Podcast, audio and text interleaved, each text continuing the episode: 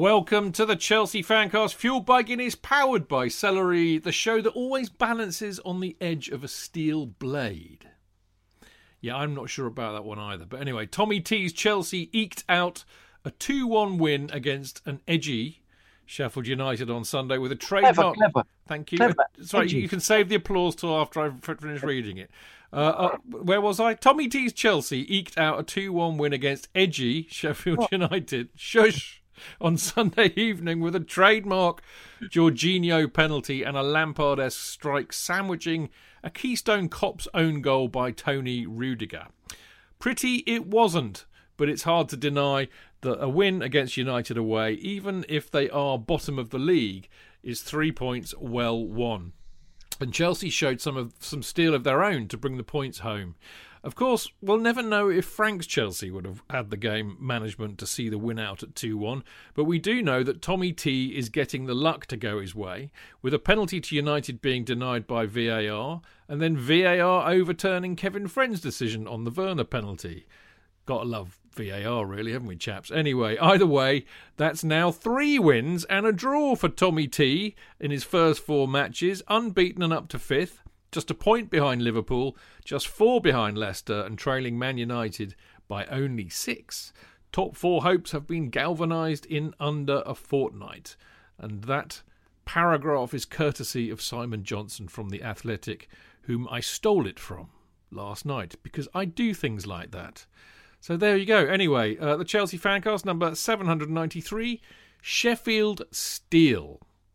Now, I was very tempted, uh, and, and because, of course, half of the 50% of the guests on the Chelsea fancast tonight, who I will introduce in a minute, are too young to get this gag. I'm hopeful that JK might, but I was going to call tonight's episode Making Plans for Tuchel. Oh, it's that's very very clever because it's um it's XTC of course. See, this is why I love old people. You know, this is why I love you, JK, because you knew that. I mean, that was brilliant. You're a genius. I Can I say, it- I can always change the title. Did say again? Why did you I can always change it? change the title now. No, Well, you you can have it. it in brackets. Can I have it in brackets? I could do, like maybe, maybe. Can I just say, is it Sheffield Steel because we stole the game? No, because it, it, we were steely. I felt, and it was in Sheffield, the home Oh, of okay. British No, I just wondered if there was an equal, you know, another thing I you was just missing. ruined it totally. I mean, you were brilliant I with making ruining it. I just wanted to say because we didn't steal it. I was No, going no, to say no, no, no, no. Sheffield Steel, as in S T E E no, L. I've got, I've got it. It's where they make. I know they, that's what they do up there. I know. All right. Anyway, for those who have yet to be discovered in the Amazon rainforest, you will realise that Jonathan Kydd, as always, is my right hand man, the uh, the Ernie Wise to my Eric Morecambe, the Hinge to my Bracket, Very short, fat, hairy legs. the Absolutely Statler to my Waldorf. Yeah, yeah, At least he gets my my you know esoteric gags. I love him for that. How are you anyway? You all right? Yeah, a bit cold today. Yeah? Yeah, yeah. Yeah. Well, I'm good, thank you. Good, yeah, thank Yeah, you very much. Good. Good to see for you. asking. Yeah. Always a nice pleasure. to be on the show with with a couple of um Well, of let- people who expressed themselves very well about the club. It's Let's lovely. get right into that. We've got, of course, uh, I haven't, it feels like I haven't seen him for ages. I mean, he'll correct me if I'm wrong, but it's the lovely Martin Wickham. Even he doing. I was going to make a joke about being blunt, but there's been enough Oh, knife jokes for the evening. Mate, there'll be loads more of those. The more the merrier. How are you? You well? Uh, I'm good, mate. Yeah, um, lovely. The right side of the snow today, so I can't complain. Uh, we've had no snow in Winchester. I'm, I- Absolutely pissed it down here. I'm really disappointed. I was hoping that we'd have some snow, but we haven't had any. Anyway, uh, now, as you know, we always t- try to have four on the Monday show, and we've got a debut. Well, yeah, a debut for the Monday show. Uh, we were delighted to have him on one of our Friday preview shows the other week, but uh, and we haven't scared him off. I'm delighted to say. I always kind of wonder at you know the the seven seven o'clock. Is he going to turn up? Has have we upset him? He hasn't experienced the, the, the two and a half hours of, No. uh, of tedium. Well, yet. do you know what? I was really kind actually. After Sam last week from uh, you know Sam Inkersole from Football London, he did say at the end that he was starving because he hadn't had his dinner. So I actually WhatsApped this young man to say, make sure you eat before you come on because you might find that you faint after two and a half hours of us rambling on. Anyway, I'm delighted to say we've got uh, Adam Newson back with us from Football.London. Hello, Adam. How are you? Uh, I am good. Thank you very much, guys. Uh, yeah, no, there's been snow here, not too much. You're uh, in you're in London too. uh, outskirts of Watford. So, um, so yeah, no, it was That's okay. that's the north, mate. I'm surprised you haven't got ten foot drifts or something. No, thankfully none of that. Uh, my two-year-old daughter enjoyed it, uh, but I don't. I don't like the snow at this point. I'm, I'm very it. much over it. If, and all the time that I lived in London, uh, Londoners would always say, you know, north of Watford was basically Scotland, and and growing up in Hampshire, in in Winchester, we always used to say north of Stockbridge was Scotland, and Stockbridge is about 10, 15 miles north of Winchester. So I think they're ev- we're even more parochial down here than ever we were in London.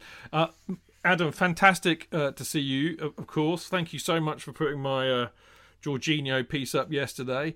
And thank God I put the uh, the caveat in there with that paragraph. Otherwise, I would have Yeah. been rinsed royally after his performance yesterday. In fact, I, I did actually invoke it to one of my Twitter responders uh, yesterday who was kind of clearly hadn't read it. So I put the entire paragraph what I said, I still have doubts about Jorginho.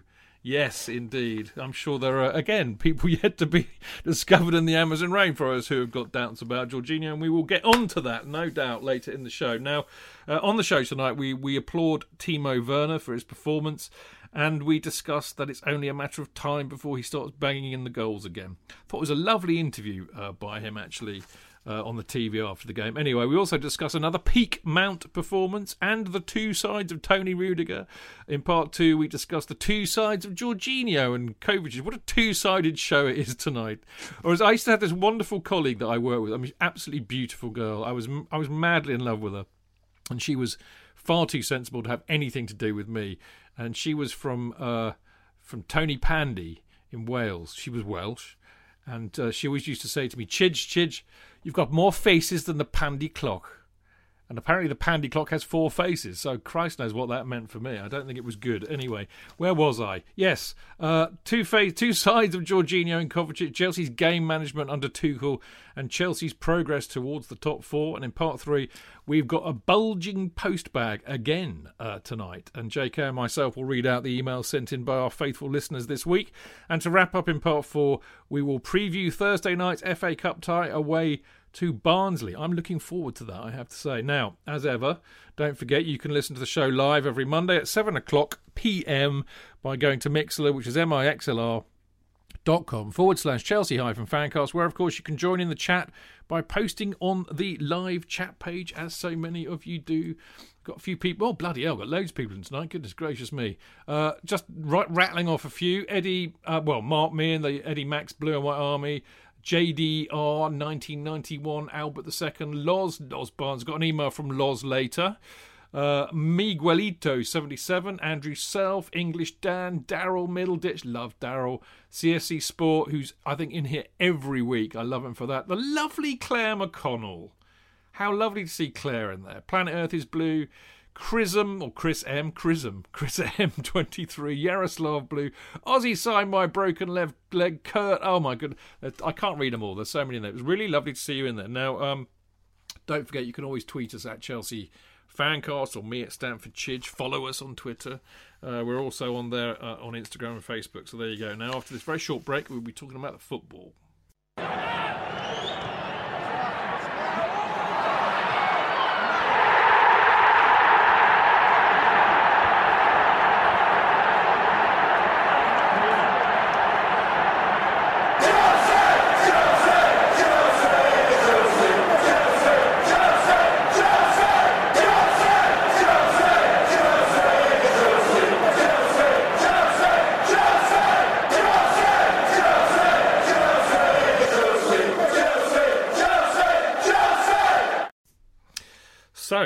There we go. A Sheffield United away. Um, I mean, I will talk about you know the game as a whole. I think in, in part two, I really want to kick this off uh, with with Timo Werner, um, who do you know I can't even. Remember, I think it was Andy Hinchcliffe, who's a very peculiar bloke. Okay, um, He he's a player though. He yeah, decent. yeah. Well, he, I interviewed him. I interviewed him a few years back. He used to play for City, amongst other people. Uh, and we we interviewed Andy to talk about this amazing goal he scored against Man United. Playing, they beat beat United five one. Must have been about 89, 90. We had Stone Roses as the as the soundtrack. Brilliant waterfall, I think I, I used.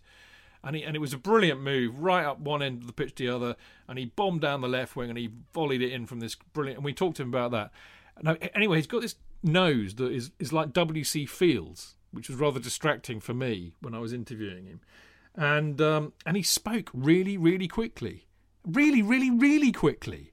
And we kind of took the piss out of it in, in the edit because it was just too funny. But I have to say, I think he's a, a, a decent you know, co-commentator actually talks more sense than that idiot man, a man, a man, man, man.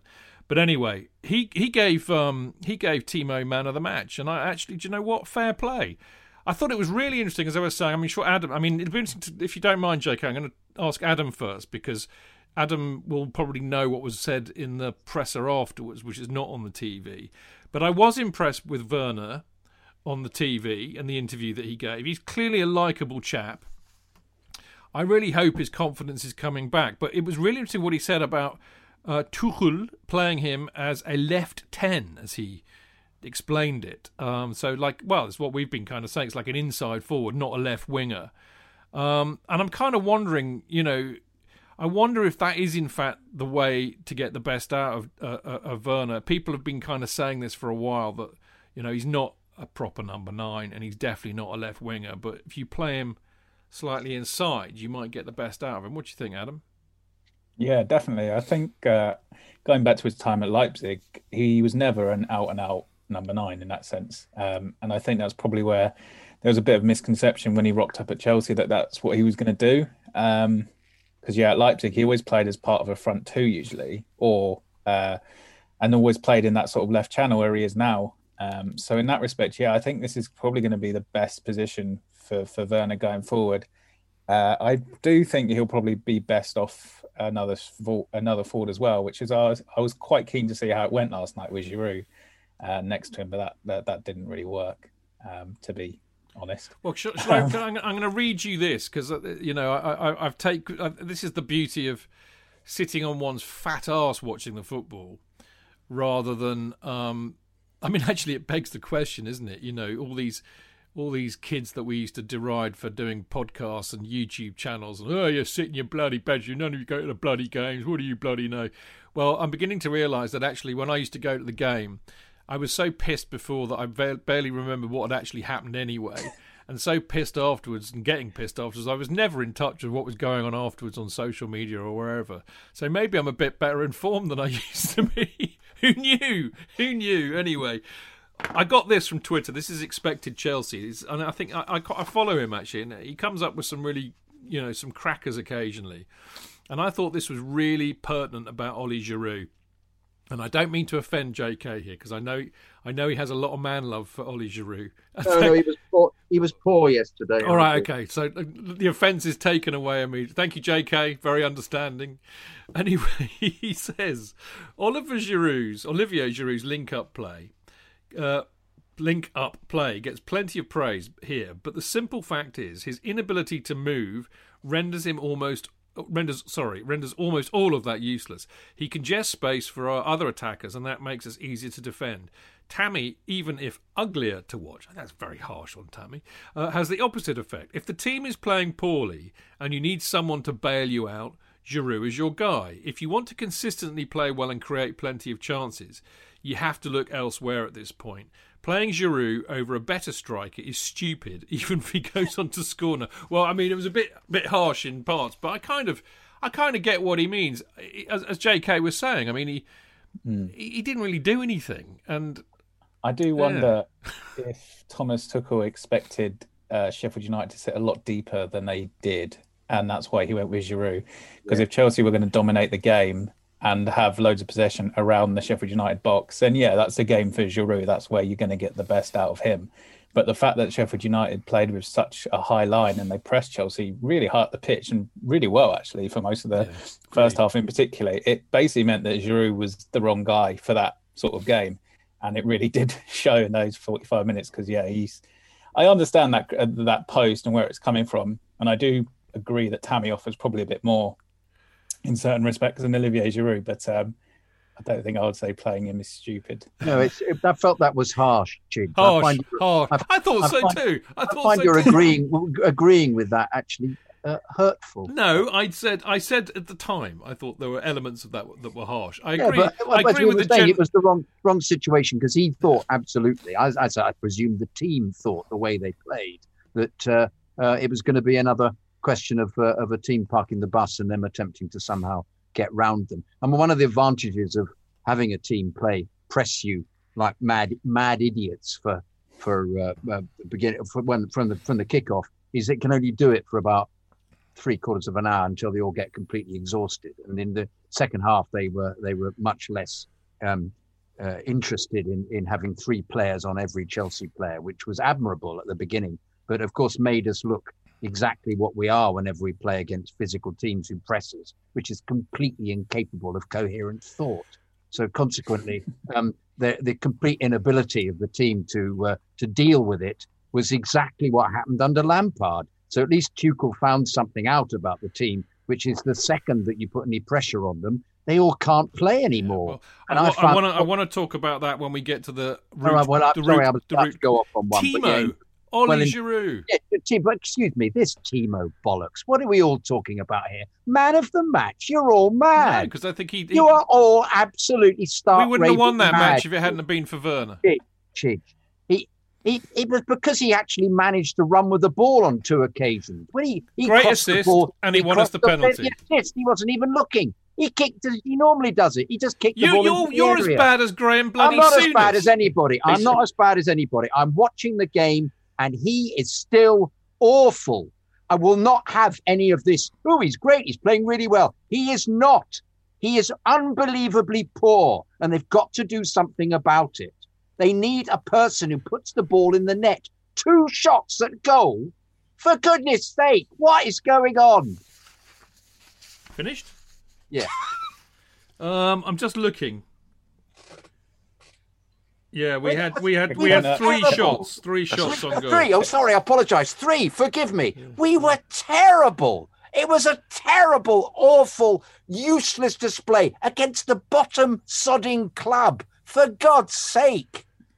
Everybody started passing. They can't pass when anybody puts pressure on them. Short passes, they come on and they all panic. It was, I kept sitting there thinking, God, what is Tuchel fit other than Mount, who is our saviour at the moment? Mount is phenomenal. Never stops. Brilliant. Oh, Rudiger, he became a kind of, it's like watching a, you know, it's a, the old cliche, sli- sliding around like an idiot. All right, a couple of decent headers. The goal, what, what on Right. earth? I, much as I much as I really applaud the idea of going home in about ten minutes because we've done the Oh, entire well, show, Adam would, Adam I'd would rather talk about it appreciate later. Actually, Adam would appreciate it, Chidge. I love you having a rant, but uh, No, no, but this Timo love, for God's sake. well, I disagree. must be a Well, all right, all right, all right. We know what you fucking think, Oh, Martin. Oh, Well, because I I'm got sorry. the F word. Well, I can fucking mute you. oh, Chidge. Anyway, Martin, I disagree entirely with that. I, I I'm gonna play the disagree entirely with that. I, I think I think Jonathan's gone from being on the Talksport adverts to the Talksport fucking late night phoning with I think of he. I think he slept with Adrian Durham or something. But I mean, in, in, in Yeah, all Adrian- seriousness, in yeah, all Adrian seriousness, Durham or Andy Goldstein. I do think that actually it did help. It did help Tuchel playing uh, Timo Werner. Almost forgot his name then. In the, I mean, he's been trying. I mean, here's the interesting thing. He's been trying it. He's kind of put him next to Mount, and uh, they've they've had you know the, the tree. I think he's just trying to work out the best way to do it. I think it was interesting that he played Giroud. We were all talking like the other week about whether he might do that or not. And I do think that if if if Werner is going to have a role, and I think Adam absolutely spot on about his Leipzig days, it, it's not going to be as the number nine. He's going to have to play somewhere in that kind of triangle of forwards that Tuchel's trying to experiment with. And I do think he plays better there. And I do think he validly got two assists. The penalty was assist, an assist. That brilliant cutback to Mason Mount. I don't believe that was an accident. That's the that was the crap that. Hmm. Souness came out with last night. Yes, the ball was played back into space, but it relies on someone running in to take to take the ball from there. So there's it looked like something that had been worked on. So I don't. I, don't think it was a blind pass at all. Um, he- yeah, I mean, in Leipzig, I think was it Poulsen was always the number nine, and he played off of him. So maybe he's still trying to work out who he wants to play as the number nine, or I don't know. I think um, the game, the previous games he's managed, he's managed thus far, every team was part of the bus. So he maybe expected the bottom team to do it. They didn't, and they had to solve a different different problem. Um, I think he, I've been saying it for the last week or so in you know the WhatsApp chats and all that. Is there are a lot of clean slates at the moment, so people are getting a chance to show what they can do. I think, ironically, I now think Giroud may have been better for the Tottenham game, but I don't think he was expecting them to sit back as much. Yeah, that's probably true. yeah, yeah. I, I, well, yeah, I think I think he might have not read the runes. I think Wilder, uh, Wild, Wilder. I'm getting all German on him. Wilder had a a really good game plan. I think he's a good manager actually. But as I said, I think this kind of trying to work out what the best formation is. It is still relatively early days, but I mean, it's some really bizarre statistics here, Adam. That um, that Werner's got the most Premier League assists for Chelsea this season, five. He's now won seven penalties for Chelsea this season. That's more than any other player has won in a single season for Chelsea which is quite bizarre. Now, I've got a question for you, Adam, because as a journalist, I expect you to know the answer to this. I'm just a stupid person, so I wouldn't know. But what I did notice is that um, for some bizarre reason, and I have no idea why, Werner was standing next to either Chilwell or Mount whenever they took a corner. What on earth was that about? Did you notice that? Uh, I did, and I'm guessing that was because they'd worked on something uh, in the week or in the build up to the game, or actually they didn't have a week, did they? had two days um, to prepare it and decided either not to go with it or it didn't pay off or whatever. But yeah, no, I thought it was a bit strange. They did it once. They did it once, if you remember, and the and Sheffield got the ball and went up the other end and had a shot. that's true, but they did it a lot. I mean, I I because that's what I couldn't fathom out. Why on earth was he doing that? It seemed Ch- odd. Chelsea, they've they've done a few shoot a few short corners a few times now under Thomas Tuchel, and some of them have worked quite well. And a couple of them really haven't. Um, but yeah, I imagine that's why they did that. Um, I am going to defend Werner a little bit. Sorry, JK. It's all right. Um, he can't. He can't touch you. It's virtual, thankfully. He, he, I, can't even hit you with his guitar. He might sing at you though. I don't know. It could be worse, really. But uh... Um, uh, Adam, I, I, would love to agree with you, whatever you're going to say. But he, he's supposed to score goals. You know? He is, yes, I, and he isn't doing that. You know, yeah, there's no. Yeah, it's one in eighteen, and that isn't a great headline for him. We're in um, we're in Rob, we're in Robert Fleck territory. We're in uh, we're in um, we're in Chris Sutton territory here. And, Jesus uh, Christ, give him some credit. Fuck no, me. no, no, I won't. I won't. No, it's, it's, fucking hell, Chris. Moment, Chris Mark. Sutton turned up hungover at training sessions. Are you telling me he's Werner's doing as bad as him? I'm not having that. Sorry. I think I tell you what he I'm is in. Going on what happens think, on the pitch. I don't I know what's he, happening. I think he's I think he's in Torres territory at the moment. All right. Well, I think if I it think... carries on further, then we'll be able to allow. You know, it'll be Alan Mays, and then we, we, ha- we haven't got to Morata yet, so it's not that bad. No, yeah, it's true. Well, look, sorry, Adam. I will I will let you come come, come back in a minute, but I I mean the, the the weird thing about I mean you know these comparisons, yeah, fine, whatever, but the reality is is that Werner, unlike uh, Chris Sutton, Robert Fleck, and Torres particularly, did score you know, eight goals in 12 games at the start of the season. So we, you know, Torres, I remember, I mean, Christ on a bike, how Torres got as much love from us as he did. And he did. We were all there. Everybody loved him. They were willing him to score, and he couldn't hit a cow's ass with a banjo everywhere apart from the East Middle, obviously, JK. But, you. you know, when, when he scored that goal against West Ham in the rain, only because the ball stuck in the bloody puddle the whole place erupted. I, I, there were people selling shirts saying I was there when Torres scored. So you know, it's very different, I think, for Werner. At least he, he's found the the onion bag a few times. Anyway, Adam, sorry, go on and please, please no, answer that's the question. Fine. And I'm not going to start this fire, but I would probably defend Torres a little bit as well. Uh, but that's for another day.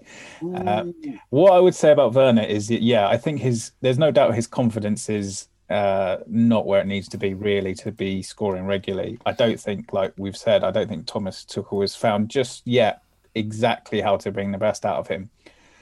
But I do think he's, you know, as as we've said, you know, he did create the goal, the first goal, and he did win the penalty. And if he's not going to be scoring goals, which is not ideal, at least he's influencing games in other ways. And there are other players in this Chelsea team who can do that, but uh, I wouldn't. That's why I wouldn't be too harsh on him because at least he's having an impact. Because I think we've all seen the strikers, and I know Morata was just mentioned. Obviously, Morata's confidence absolutely deserted him entirely, and he just wasn't doing anything. And he when flounced he was off. uh, whereas at least Werner's having impacts on games. He's having moments in games, um, which you know when you spend fifty million quid on a striker, you want more than just moments. But at least he's doing something to impact games at the moment, and hopefully, I think, and I think it's Tuchel said yesterday, you know, if he keeps doing the the good thing, is the goals will come eventually. So, Do you think they will, Adam? Do you think they will? yeah, I think they will eventually. His record's too good, and he's young enough that he's not like Torres. I don't think he's on the on the on the start of a decline or anything like that. I do think it's just he's in a new country, he's in a new league. Chelsea, I, I would maintain them in the face. I don't think Chelsea expected to sign Timo Werner in the summer. That they did was circumstance allowed them to, and that he they've basically gone right. Try and work it out, mate. Uh, First to Frank, uh, and he couldn't. He didn't really do it. And now they're going to Thomas Tuchel. Right, we've got this guy. We need you to find a way to get him scoring. And Well- I think Tuchel will eventually. Yeah, I think the way to get him scoring is to well, number one is to is to as I said, I think playing in this kind of triangle, you know, Mount, uh, Werner, and a striker. I think if they play Tammy there, that's the way to do it because I think I think we we we had a show called TNT in their honour because I think they play really well together. But the other thing that has to happen, Martin, something that's really beginning to grind my gears is this irritating habit that they have of you know part it- it's always one too many passes or a pass at the last minute you know when when they could shoot you know? There's only one person in the team that shooting should be banned for and that is Kovacic because he genuinely couldn't hit a cow's ass with a banjo but i mean everybody else fucking shoot, have a go. I mean, God, you know, they were all the time. It's that fine, you know, they get into a good position and they pass it. So, ugh. If they keep doing that, nobody's going to bloody score, Martin. Yeah, they're starting to be a little bit more direct now. I've noticed, which is good. I completely agree with you. Kovacic should be barred from shooting. Never Fuck, let man. him shoot ever again, please. No, but he- he scored two goals last season, and both times I thought, for fuck's sake, don't shoot. And he crashed it in the top corner. Thought, fucking full moon out that night or something, and it went in. But ordinarily, you know, if you're in row Z, duck. but um, yeah, I mean, he's. It- I've noticed in a little bit more play. We seem to do a little less sideways passing down the midfield as well. One thing I will give Kovacic credit for is that he's starting to be a bit more um, direct in going forward rather than you know, waiting for someone to pass to. He's just trying to going to try and, you know, beat a man himself and get forward. Um, I think it will come. I think they're still trying to work out the best solution Yeah. for each game. Um, we've noticed subtle differences in each game. I think he changed the formation slightly um, for Sheffield United, and I think moving to a back three is key as well. Because even though we haven't been blitzing teams, we've been winning by the odd goal and looking a lot more solid defensively, which I, which Rudiger's brain fart apart, I did not expect in the slightest because we were so Yeah. weak in that sense in the past. They're so much better organised. That's true. Now, um, one person who should who should always shoot, I think, on sight, actually, is is J.K.'s favourite Chelsea player at the moment, which is the. I mean, Timo Werner. no, not not definitely not Timo Werner, and very possibly not Antonio Rudiger, uh, but very definitely Mason Mount. And and and I this is something that that. that I mean, you know, J.K. and I both love him hugely. I mean, J.K. It was a superb goal, Lampard-esque, wasn't it? I mean, running into that space, creeping in and putting away a beautiful shot. I think they pointed it out on uh, on Sky that he'd been in the same position before, running into that position, and he hit the. Uh, there was a, a very good block on him. But he- Yeah, they did. They did point. I think it was Match of the Day pointed out as well. Actually, was it right? Yeah, same. It literally made an identical run. Yeah. and he just. I think Jenas who pointed it out. So. A stop clock. Jesus, the look on Gigi's face there. A stopped clock tells the right time twice a day.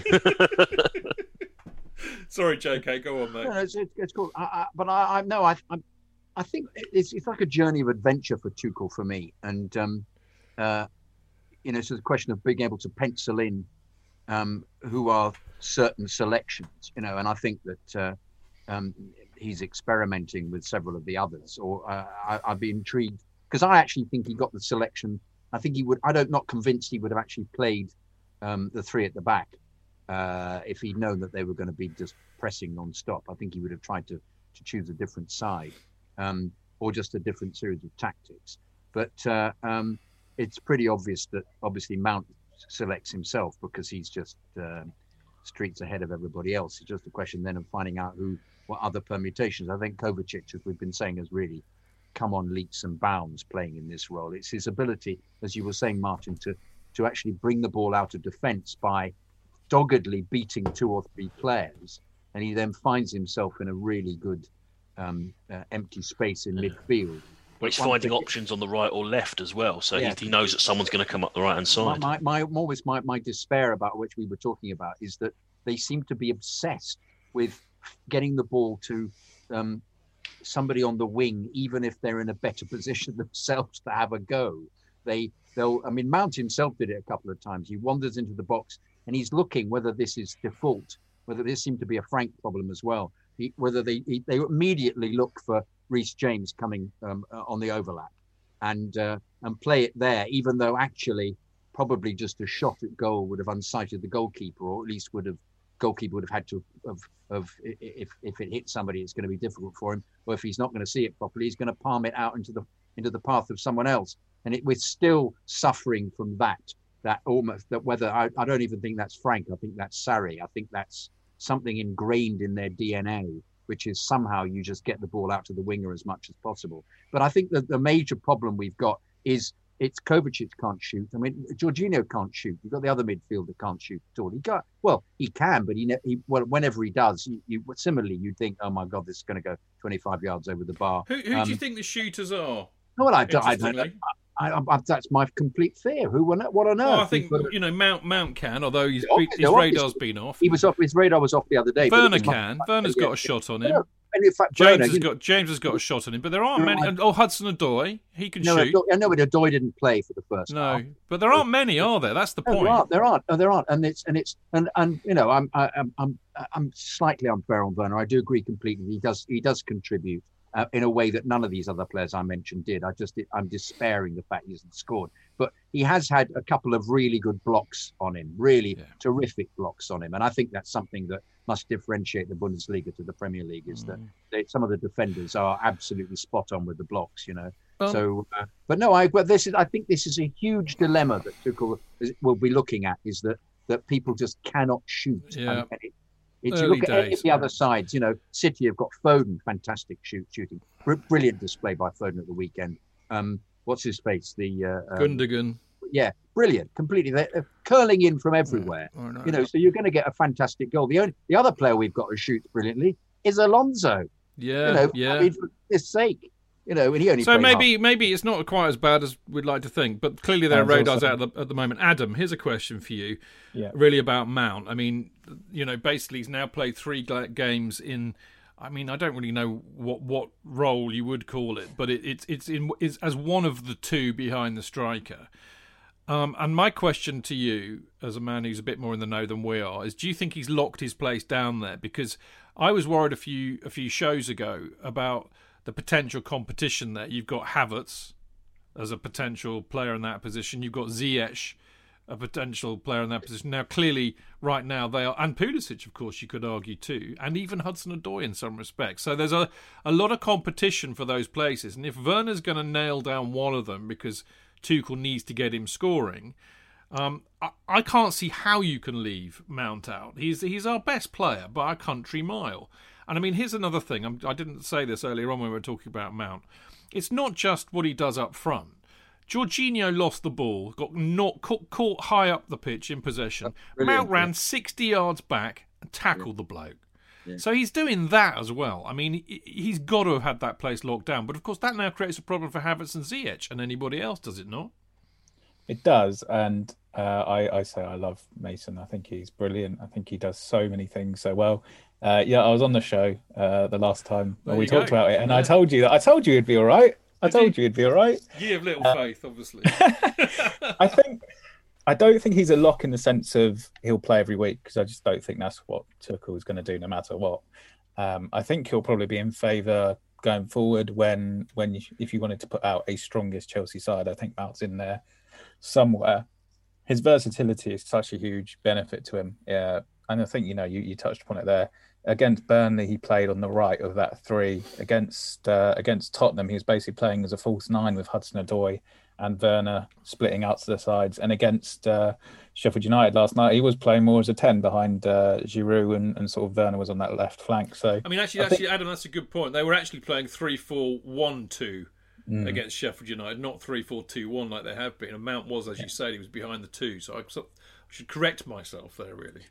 But it just, touches on, doesn't it? Mason Mount is brilliant because he can be brilliant so many positions in this team. Or he can play. He, he hasn't been used in one of the deeper midfield roles, but we know he could probably do that very effectively as well. So I don't think he's a lock in the sense of yeah, he's guaranteed to start every week. But I do think if Thomas Tuchel at this point, obviously we're four games in, but at this point, if he was told, you know, you've got to pick your strongest side for this one, I do think Mason would be in there just because he does bring so much to this team and does so much that not not everyone can or does. I do hope so. He's a fantastic player. Um, now, uh, I'm not a massive fan of Antonio Rudiger, but I have to say one of the things I really like about Tommy Tuchel is that, as we were saying, I think last week, that he, he's looked at the players that he's got, and I think this is what really good managers do. Actually, they they look at what they've got, and then they play those players in their best positions in order to get the best out of them. Um, Rudiger's looked awful in a back four for us on many, many, many occasions, as has Christensen for that matter.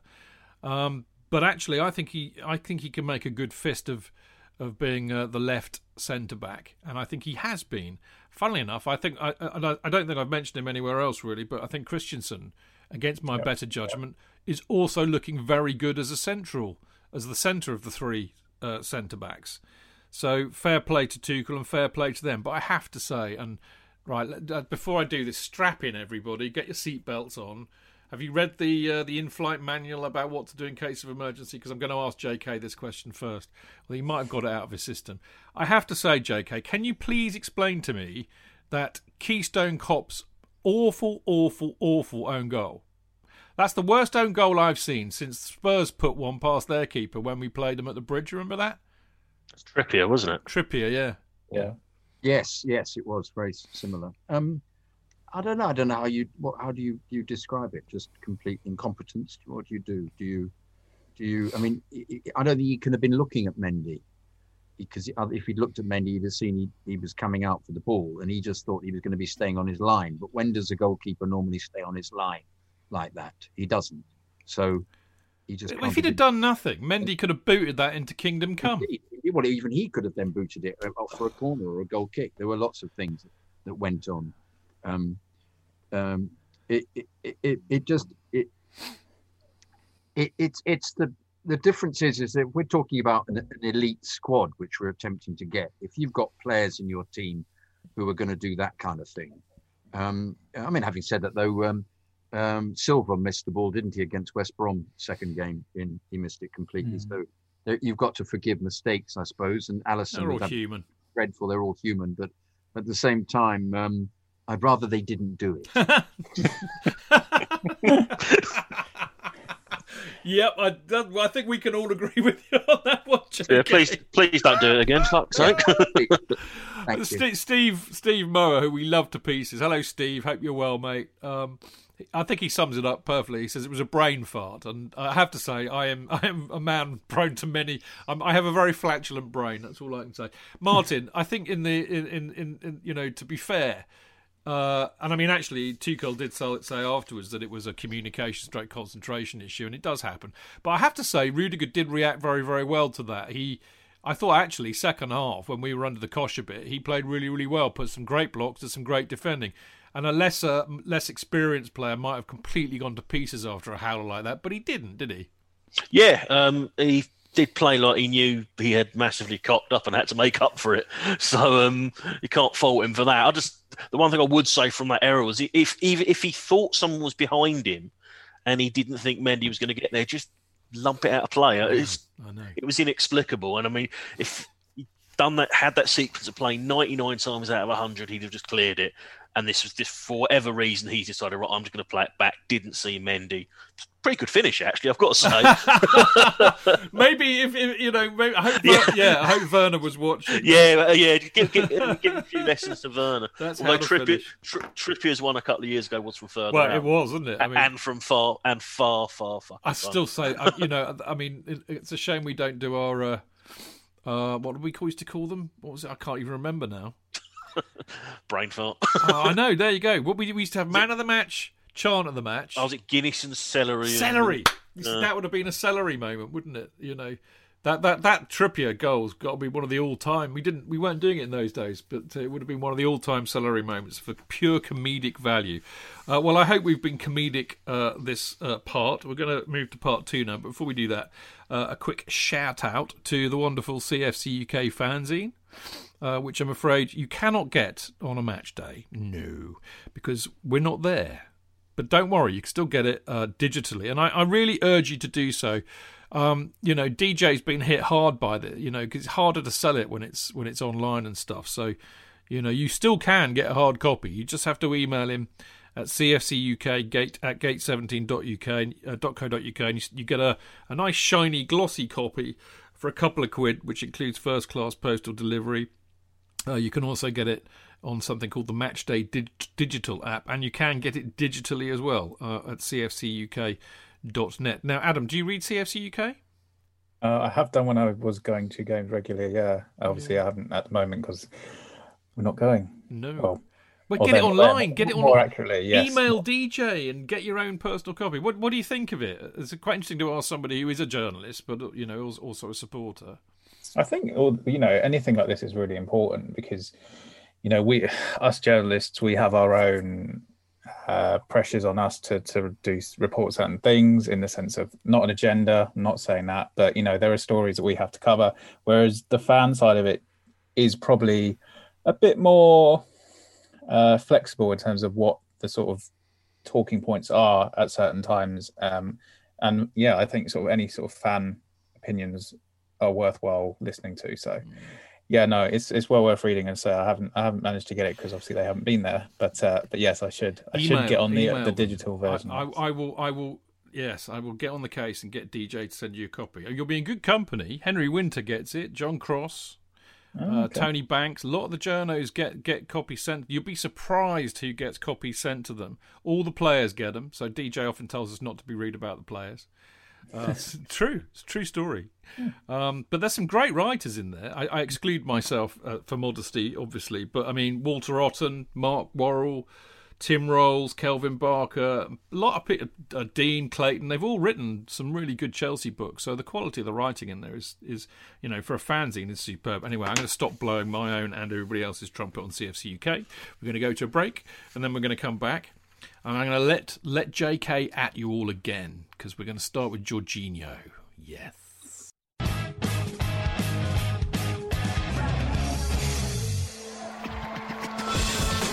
Real fans, real opinions. I'm Jason Cundy, and you're listening to Chidge and the boys on the Chelsea Football Fancast. Total nutters and proper Chelsea. Footballfancast.com.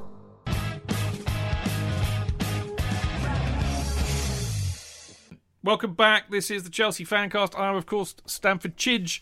Him down, him down there is Mr. Jonathan Kydd. He's got a beanie hat on. He's looking really cold, mate. You all right? I'm freezing. I don't know why. I've got the heating on and God, everything. man. I uh, hope you're all right. Cold of in spirit, Chidge. That's what it is. Yeah, it's good to see you, though. We'll hopefully warm you up tonight, JK. Thank you very much. Do you like my soul patch? Is that what it is? Yeah, look. It's good, just grew- actually. That suits you, you. man. Suits I you. think I agree with that. I'm, Can't I'm, you grow I'm, a full one or something? I don't, I don't want to. No, I think I'm, don't want I'm to. Just, I'm just after growing that. Thank you. Yeah, yeah, yeah. All right. Uh, enough about facial hair. Uh, Martin Martin Wickham sports no facial hair. He looks. No, it takes me about three weeks to grow anything halfway Yeah. decent, so I don't bother. There you go. But it's always nice to see you, Martin. Always nice. Thank to you. see Cheers. It would be much nicer to see you in our natural habitat, which is in the pub before and after the game. I have to say, mate, I am really beginning to miss that. It's beginning to wear a bit thin for me. It'll Yeah, happen, it's getting on, it's getting on a year now, isn't it? So, um, yeah, I mean, we're getting there slowly. I think we're back. hopefully next season. But it is still a bit of a pain Well, in I the hope I see you for beer, a beer before that. But anyway, good to see you in here, nevertheless. And last but by no means least, uh, we've got uh, the wonderful Adam Newson, who, of course, is the Chelsea correspondent for Football.London, a fine uh, source of uh, Chelsea oriented, well, obviously every London club, but Chelsea writing in particular. But of course, Adam is also a Chelsea supporter, so you might you might like you know be a bit kind of well, he's a journalist, you know, don't like journalists. Well, Adam supports Chelsea and go used to go to the games before he was a journalist, so I'll have none of that talk here. Adam, how are you, mate? Good to see you. Yes, no, good. I did indeed. I think my first game was when Gianfranco Zola scored his uh, only hat trick for Chelsea. It was my first ever game. Wow, that's amazing. So, um, yeah, no, he uh, he did a lot to convert me really at that Yeah, point because I was very much I think I was maybe six or seven. wow. Who are, you, who are you thinking of supporting at the time, Adam? Tell us. Um, I Other Chelsea. genuinely. So how I became a Chelsea supporter is slightly strange. Is that all the kids in my primary school supported Manchester United and Liverpool because they because they were obviously the sort of dominant teams at the time. And I this is like six year old me was like I don't really want to support the best team because that's kind of boring. Uh, so I think I remember looking at a league table and Chelsea was sort of sixth or seventh at the time, and I was like, yeah, yeah, they're, they're not they're not terrible, they're not the best, so I'll just go with them. Um, and little did I know that in the next sort of 25 years, uh, Chelsea would become one of the most dominant teams in the country. So uh, there we go. Timing is everything, Adam.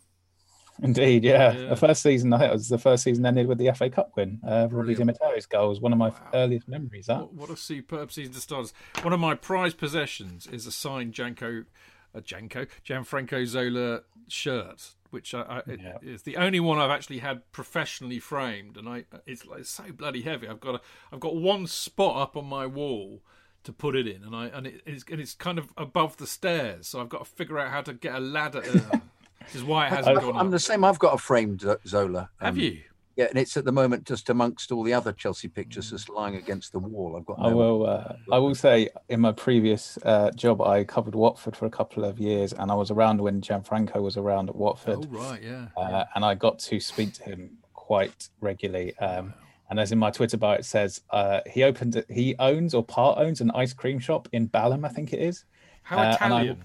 And I went down there to interview him uh, about his time at Watford, and it was just me and him at one point sitting there on a stool, both eating an ice cream, talking about just talking football and stuff. And it was it's generally one of my favourite memories, uh, especially from my Brilliant. journalism Brilliant. I, career. I, I never, I never met. Uh, I mean, actually, I regret that. I've, I've never met Gianfranco, and I've never met Vialli. I, I, I would, I would do anything to sit down and have a chat with uh, with uh, Gianluca because I just loved him. Anyway, we could talk about this. Actually, this would be much more interesting than talking about the Sheffield United game, to be honest. But uh, duty, duty calls. I'm afraid. But Adam, no, that's really interesting. Actually, I didn't know that, so that's good, good to hear that. But uh, yeah, fine, fine work you're doing on the old football.london. Now, um, Ha! It's quite, quite serendipitous, really, because of course I, I bunged Adam my latest piece for Football London, which was a bit of a reappraisal about Jorginho and the fact that uh, you know luck has more to do with stuff than ability. I think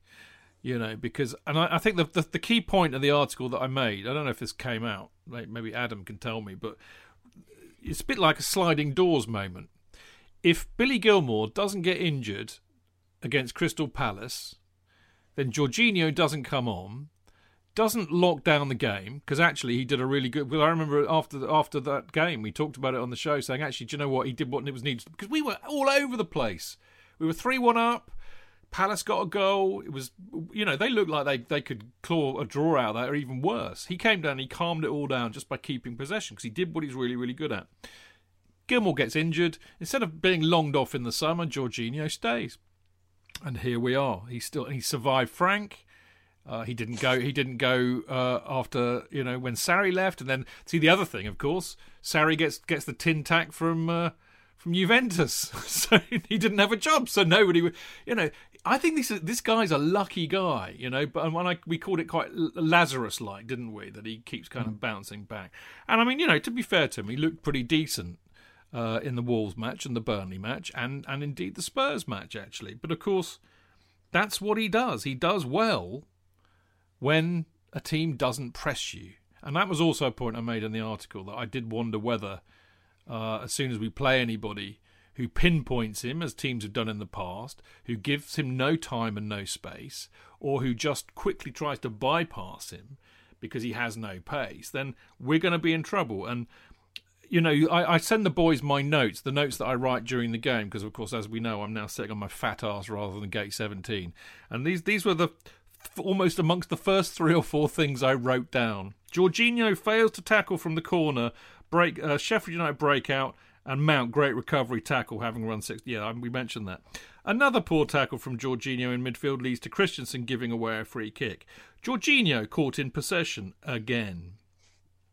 Chidge. Yes. Uh, my notes are Jorginho for fuck's sake, arse. I, I, I, thought I thought that was the original ed, original version, and she had just edited them slightly. Because I remember look those exact same three points. I remember yes. shouting, yes. well, trying yes. not to shout for fuck's sake a lot, but especially on the poor tackle where he's just not even made an attempt, getting caught in possession, it is just he really is a horses for courses player. It well, some, somebody, I think it was somebody on Twitter, which I, I, don't, you know, I do try and ignore a lot, but it, it was a really good way of putting it, actually. They, they called him a system player, Adam, and in a sense, I think that's that's pretty accurate description. If you play mm. him in the right system, um, and as Martin was saying, horses for courses, as has been proved in the last few games, i.e., teams that will sit back and give you possession because this is the great fallacy about possession based stats. You know, if a, if a team chooses to hand you possession and sit deep so they can hit you on the break, I'm afraid 673 passes in a game, usually sideways or backwards, is not really that important. Anyway, I'm going off on a JKS rant here, but the the point is is that you know you were saying this earlier as well, actually, Adam, weren't you? And I, and I made a note of this too. I thought Wilder did a good job because they they denied us space, they got in our faces, they gave us no time on the ball, um, and and that and that you know that really doesn't suit Jorginho at all, mm. does it? No, it doesn't. And yeah, I think that's why Chelsea was so poor in that first half, particularly because you know Sheffield United pushed their their forward players so high that it ended up being the back three: Kovacic, Jorginho, and about six Sheffield United players. And they sort of basically said to Chelsea, "We'll try and play out here. You've got the wing backs. If you want to try and get the ball to them, fine, but you're not going to play through the middle." And yeah, Chelsea didn't have an answer to it for a lot of that first half. And I, the, yeah, Jorginho. Um, yeah, like he is a system player. In games where Chelsea dominate the ball, in games that Chelsea have complete control of the game, Jorginho can bring a lot to it. And just in terms of keeping the ball and in terms of helping Chelsea recycle it, he does a lot of good in those games. But in games like last night, he does look like a weak link. He doesn't have the physicality to be able to a stop attacks, as you've mentioned. You know, he he is pretty bad trying to win the ball back uh, against someone else um, and he doesn't have the physicality in the sense of he, you know, when Chelsea are trying to create passing angles, you need someone who's going to be able to be physicality is the wrong word, mobile. He's not. He's not got the m- mobility to get across the pitch to open up passing angles for Chelsea's defenders. Sometimes he sort of just stays put, and then that creates problem because the opposition usually have closed off the avenue to him, and and then there's no route for, for that ball. So yeah, that's why you know Billy Gilmour I don't want this to become constantly Billy Gilmour and Jorginho in, in a battle to the death, which one should start. Um, but I do think Billy Gilmour has the mobility that Jorginho doesn't have, but the same football brain. Um, and I guess the only thing that's holding him back at this point is he's young and maybe doesn't have the experience or or sort of, you know, back catalogue well, that Jorginho does. Tuchel's worried about, you know, he said he doesn't think he's big enough. Has, yeah, he, never, he has he never been to Glasgow, Tuchel? I mean, in Glasgow, I, I, I mate, there's loads and loads of very short people who'll stick the nut on you as soon as look at you. Try and tell them they're not big enough. I think, yeah. Am I right? That... Am I right? I mean, I've been to Glasgow once, I think, so I'm not going to be the judge on on. on I love Glasgow; it's a great place. Can we great can place. we work out what benefits Jorginho's got? Because we've just we've just given a list of of, of ineptitude. Can we find out what but because I, I, personally, I think he in a system when there is nobody attacking, he, we've discussed it. He is like a, a um, uh, he's the ball player. He's the uh, um, he's the provider. He can play very good passes indeed, but he needs space and time. Mm. And I, for me, at the moment, I hope what's happening is that Tuchel is looking at that and going, "Ah, I hadn't realised that he was so inept in this environment." because uh, otherwise, if we see him reappear and, he, and exactly the same thing happens, um, that's that's a weak, completely weak link. So uh, it's almost to me as if he's he's he's got into the team, um, as we've said, because of a certain a, a certain series of tactics, but against other sides, the better sides, he will be found out as he has been every time he's played for us. But this this impa- isn't as you so as you so emphatically put it, J.K. Earlier on. This was not against one of the in quotation marks better sides. Indeed, indeed. In fact, let's as I said, the bottom team.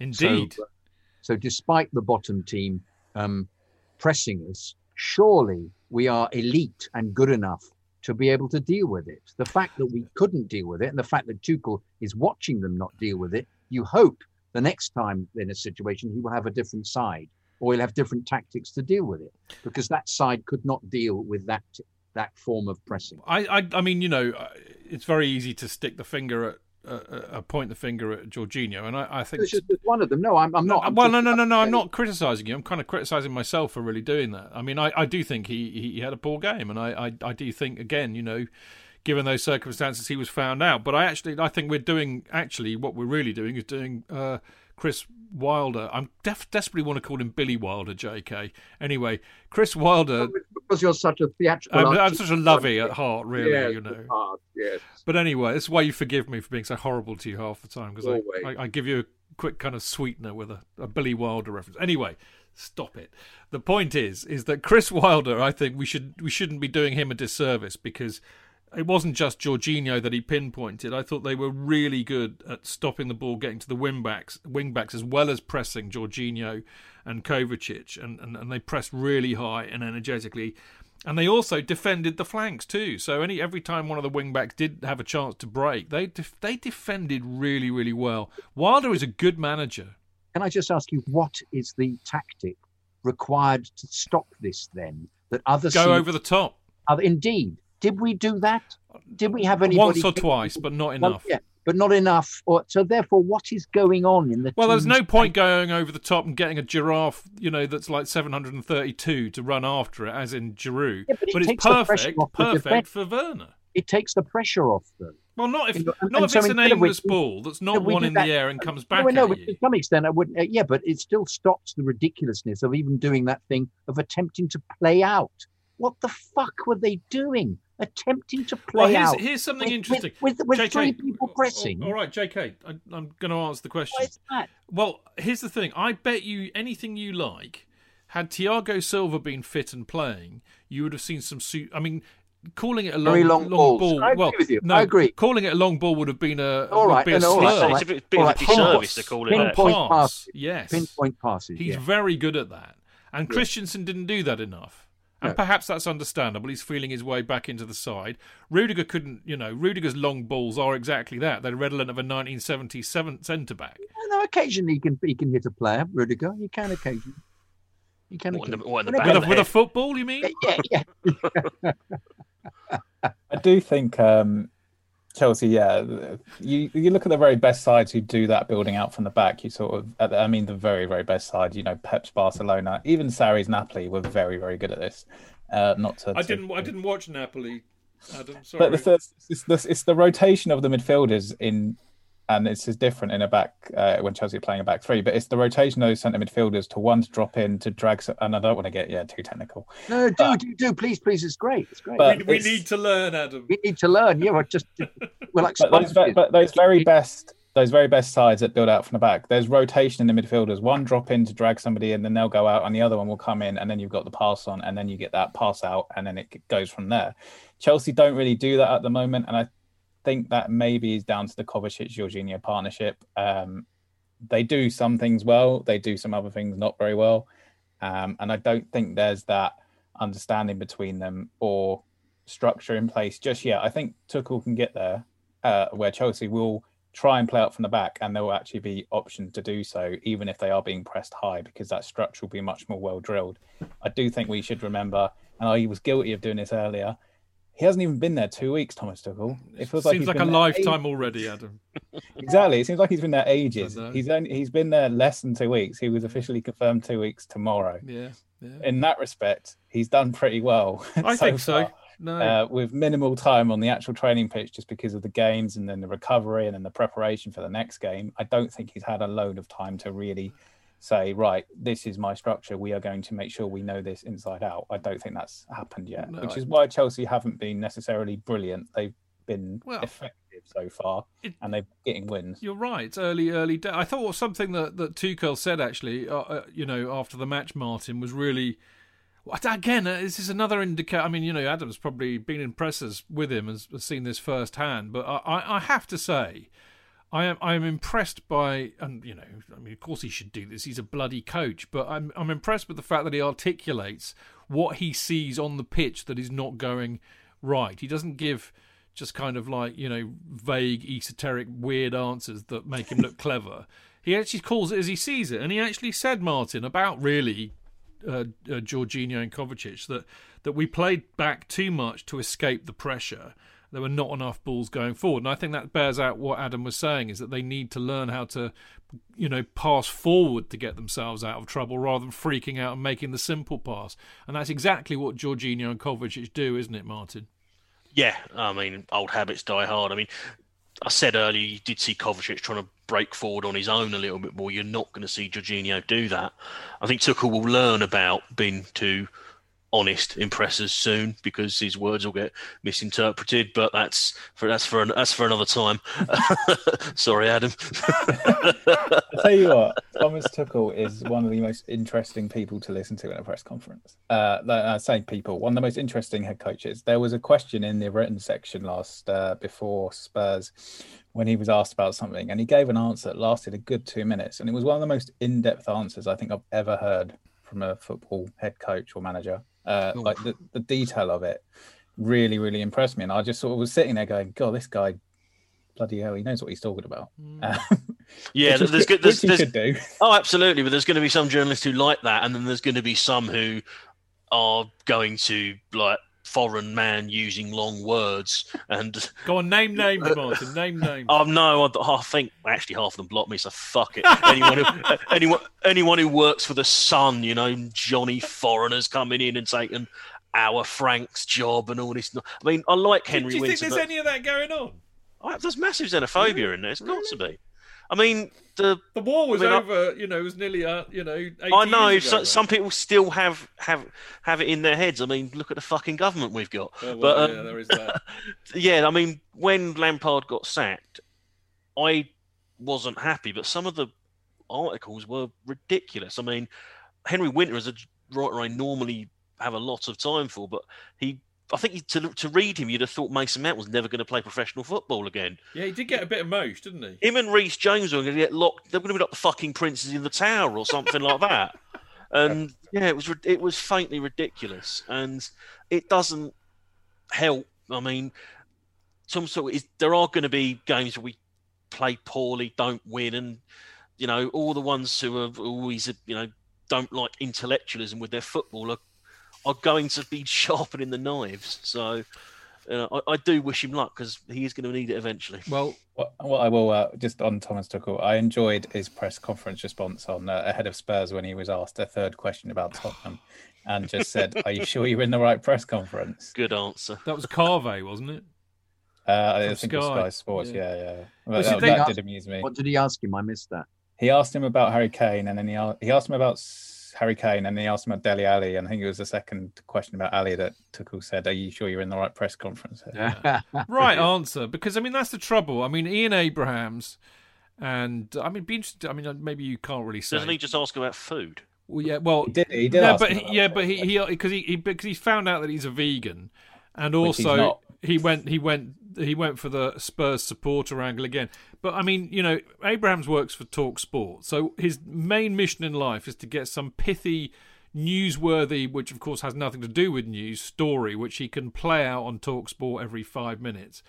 Sky News are no different. They're, they're, they're, it's soundbite journalism, and it's bullshit. Frankly, I you can't say that, Adam. I know, but I can, and it's pathetic.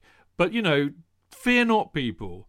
We have fine people, fine young men like Adam. We have fine old men like Henry Winter or whoever else is there, who who get a separate press conference after the thing that we see on YouTube where they get to ask intelligent questions about the football, which we then get to read about. You know, that old fashioned thing, reading, rather than listening to idiots on Talksport or Sky Sports. Anyway, now I was going to ask somebody a really important question, but I can't remember what it was. So what I'm going to do is carry on talking about Tommy T, Thomas Tuchel, because actually the next question really is very much about him, I think. And I'm not sure where I sit on this, whether, you know, with about 15, 20 minutes to go, what we were doing was really good game management and seeing a 2 1 win out, or hanging on by the seat of our pants again. But what I did learn in the presser afterwards were that a lot of the decisions that Tuchel was making seemed to indicate that he was trying to manage the game out. And let's face it, it's something that Chelsea have been really crap at doing for quite a long time now. So if you can actually teach them to do that, where we all sit there thinking, "Ah, oh, it's two one, we're fine," you know, twenty, go and have a go and have a beer, we're fine, rather than actually pooping our pants, which is what I tend to do these days. Now, um, he took Giroud, Giroud off, great, because I thought Giroud did didn't really do much, which left us with poor. he was poor, very poor, uh, which left us with no striker. So he brought Alonso on uh, because he realised we needed height at the back because we were going to get bombed out by Sheffield United in their last kind of flurry. Clever. He brought Kante on without taking one of Jorginho and Kovacic off. I'd have hooked Jorginho and put Kante straight on. No, he bolstered the midfield. Again, I thought that was quite clever. There was a lot of clever things going on, Adam, which I could call managing the game. And yet, still, in the last kick of the game, Billy Sharp could have bloody scored. So I don't know. I don't know where I sit on it. I thought Chelsea really handled that last half an hour well. Um, Fair, fair it's like, enough. It's like you say, under under Frank Lampard, you'd watch games, and you know we say we all love Frank Lampard as a as a guy and what he stands for at Chelsea, but God, Chelsea could not see our games comfortably under Frank Lampard. It was really really awkward to watch. Sometimes I think the the most memorable one was the Valencia game last season when we would think we were drawing one one, and we were and it, a one one draw was perfectly fine. Yet in the last minute we were chucking six players forward for some bizarre reason. Um, but no, last night I thought we did it really, really well. The, yeah, I think it's impossible to completely negate an opposition threat. I mean, they had that one chance, which was the Billy Sharp chance, and that was about it. Other than that, Chelsea just kept them at bay pretty much. I don't think there was anything really to get too concerned about. And credit to the players for that, because, and I'm playing amateur psychologist here, but I do wonder how much the sort of younger players in this team, the, the homegrown players in this team, were protected a little bit by Frank Lampard in the sense of he was the one who gave them their chance, and if anything really went wrong, he was there to sort of take that bullet for them. Whereas under Thomas Tuchel, they're not going to get that. If they don't step up now, they're going to be out the team. It's pretty much that simple. So they're going to have to grow up, and they, they look like they grew up quite quickly last night. They they did everything they had to do. There weren't risks taken, and as I say, I thought the last half an hour was actually pretty comfortable, and it, it made it quite boring because Chelsea kept the ball a lot and didn't really let Sheffield United do anything. Well, I have to say, Adam, I, I should I should confess to the you know general populace at large here that I was so bored that I was actually having a Facebook conversation with my best mate about which was the last gig we'd been to together. Because the other passion in my life is is music, and another thing, pubs, music, football. So basically, all the things I like most, I'm being denied at the moment, which is why I get a bit grumpy. But anyway, I was I was talking to Simon on Facebook, trying to figure out what the last gig, and that was because I I so you know maybe I'm just lying, Adam. Maybe I wasn't as worried as I like to think I was, but there you go. Martin, there was a lovely scene which which uh, I was doing the rounds on, on Twitter. Steve, I think, tipped the wink on this, but uh, to talk, I mean, really picking up on what Adam was saying about about you know his interactions with the players and the fact that the, the homegrowns are going to have to grow up now. But he was he he was he, he kind of had Hudson and Odoi grab round the neck. So there's A full blown fucking headlock. I don't yeah, think it was a but I think scene at but I, all. I, It I took that as quite a, a nice thing. Actually, it was like a cuddle that went a bit kind of uh, wrong. it was a it was a ve- it was a very aggressive cuddle.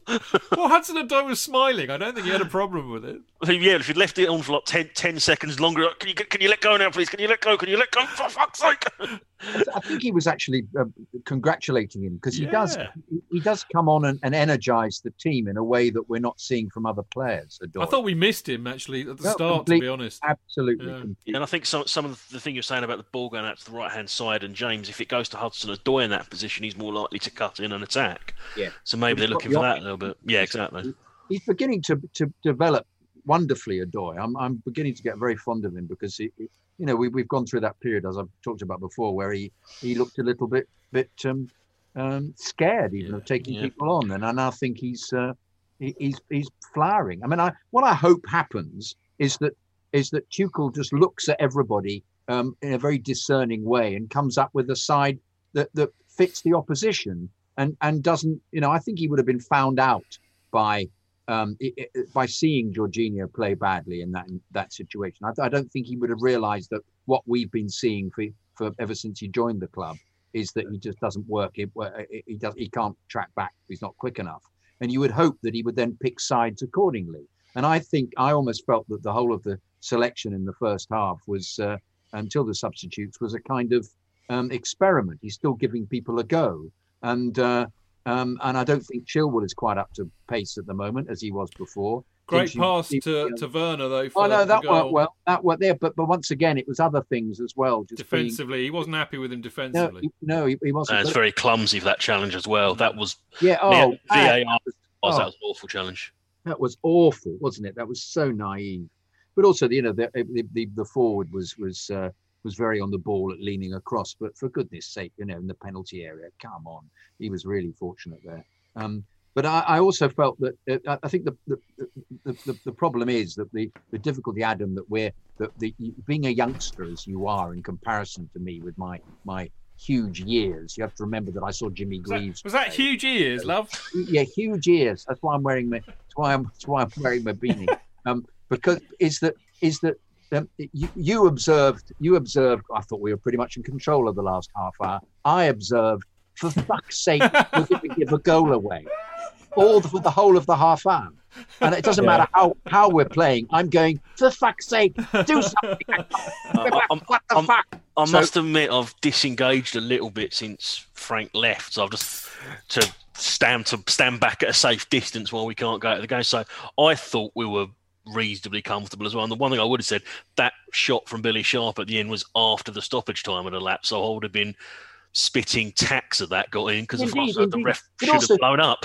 But, but also the other fact about it is that I talked about it on Friday. Sharp is a t- is a terrific player in those situations, particularly coming on as a sub. I mean, really spot on. He, he's uh, he's he's he's scored late goals like that. He buzzes everywhere. So I kept thinking, oh fuck God, it look like oh fuck. You know. So when thank goodness, thank goodness for Mendy, you know, who was Yeah. really on the ball. That was a very decent save. Made a few actually, didn't he? Yeah. Yep. yeah. So you know, so No, yeah. Bloody- I, bloody- I, I don't know. I don't. I just thought the la- I just watched the last half an hour thinking, God, this is boring. Largely because Chelsea weren't letting anything really happen because they held the ball up. They held onto Yeah, the ball. no, they did, they did, they did. And But they it's ended that up with- of somebody just misplacing one pass, an attack then up the other end, and all the vision. I tell you what, I can't stand. We still have this terrible inability. We keep giving away pe- uh, free kicks in the just to, towards the corner there, the- which uh, which was a constant um, last season under Frank, and they'd always score. The opposition would always score because that's when we had our inability of dealing with anything whipped in. And lo and behold, Kante does a kind of sort of non-tackle, and there's one there, and Reece James does one, and I'm going for fuck's sake, no! But I'm thinking back to last year, and of course we're actually in a better position because we are clearly defensively better organised. But it's so difficult with all these different images of past failures. You know that I'm thinking Right. of all the all the permutations. Oh, that will go in. This is going to head it. Oh God! So it's always an unbelievable relief when it just gets headed up in the air or goes over the bar or the goalkeeper holds it or it Sails over for a goal kick. You're saying you've got set piece PTSD basically. Yeah, no, he, he's still got PTSD from watching Chelsea in the seventies. Adam, that, that's that's JK's trouble. He still he still Yeah. thinks it's nineteen seventy I. I, I must admit, I still think of Rory Bloody Delap every time someone gets a long throw. Oh, I think, yeah, yes, there is yes, that. I'm the same. I'm exactly the Yeah, same. there is. When they got the We- ball we with a should- you should be thinking Ian Hutchinson. Oh, that that did you see that video that went round of the weekend No, what was that? of the sixth of the the FA Cup? It was. It looks like it's the, the club are releasing it, and it's just a video of like the cup run from uh, Oh, up right, 1970. right.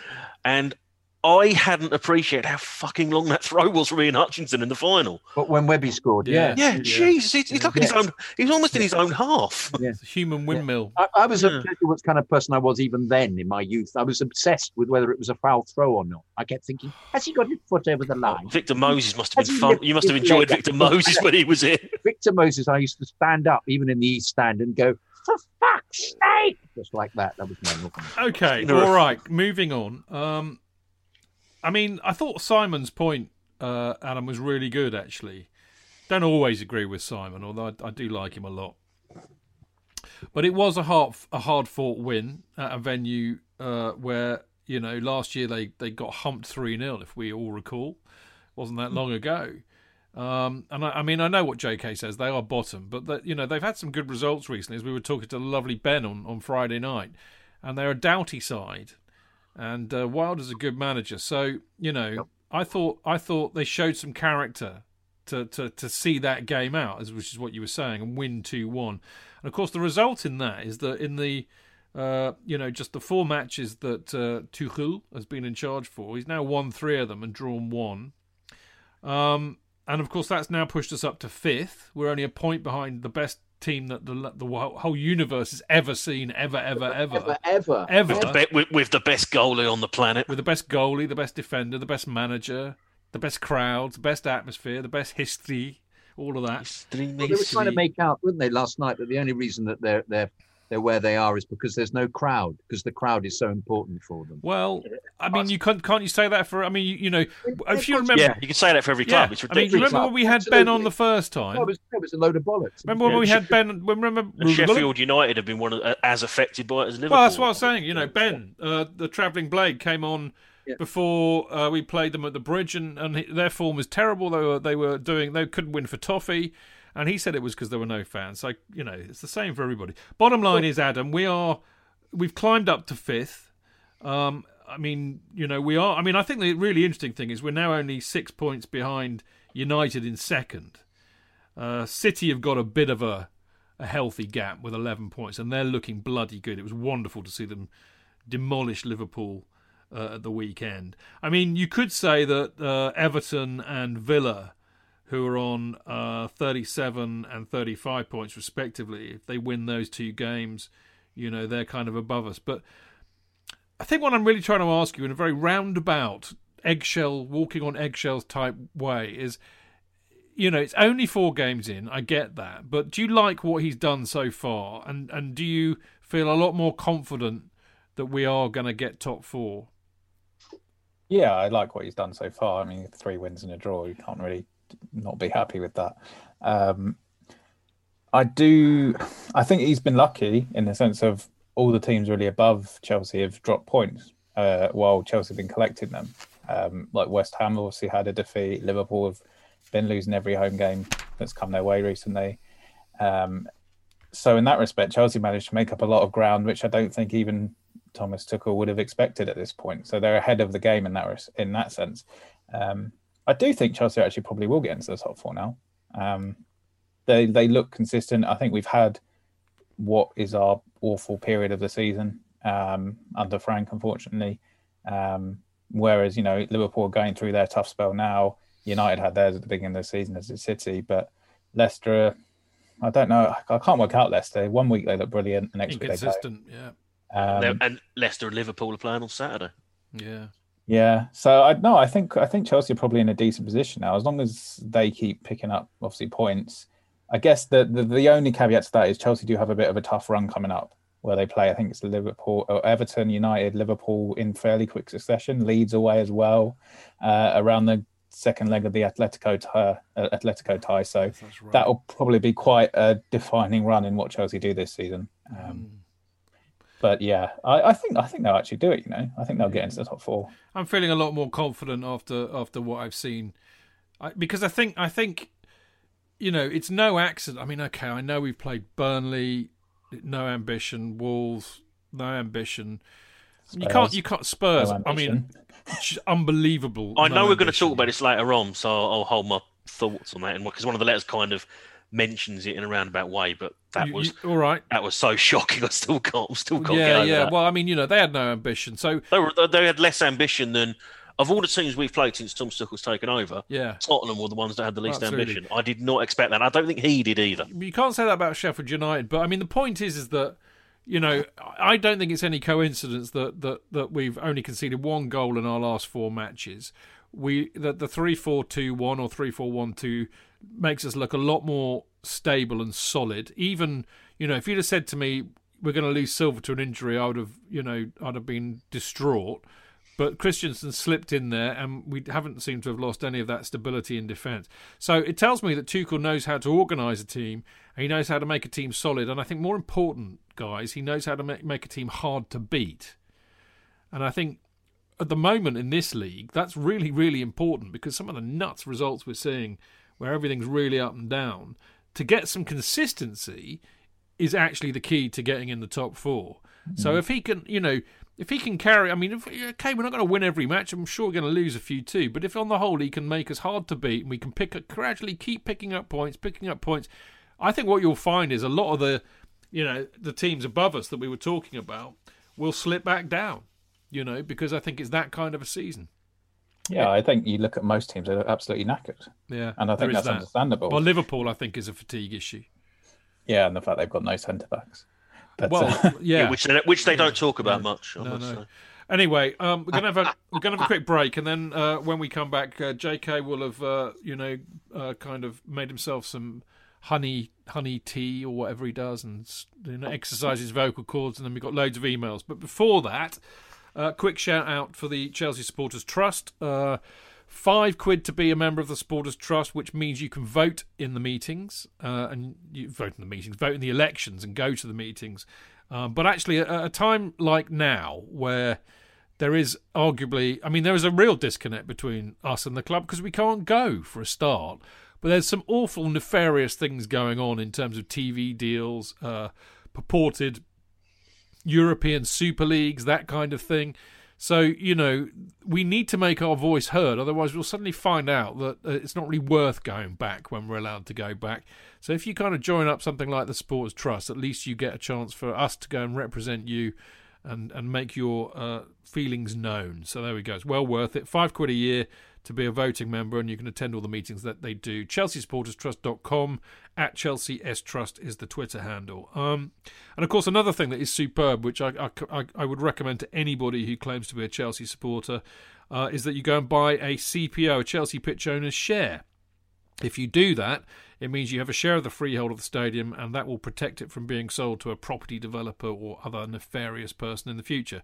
And it will ensure that football is always played at Stamford Bridge, which, of course, is our spiritual home. Now, the cheapest shares, I believe, are an electronic share for 31 quid but you, you, you can spend up to 210 quid, I think, on getting framed ones, signed frame ones, ones presented on the pitch, you name it. But uh, go and check out the official uh, Chelsea website and search for Chelsea pitch owners and buy that share. You won't regret it. Right, as I said after the break, we're going to be doing emails.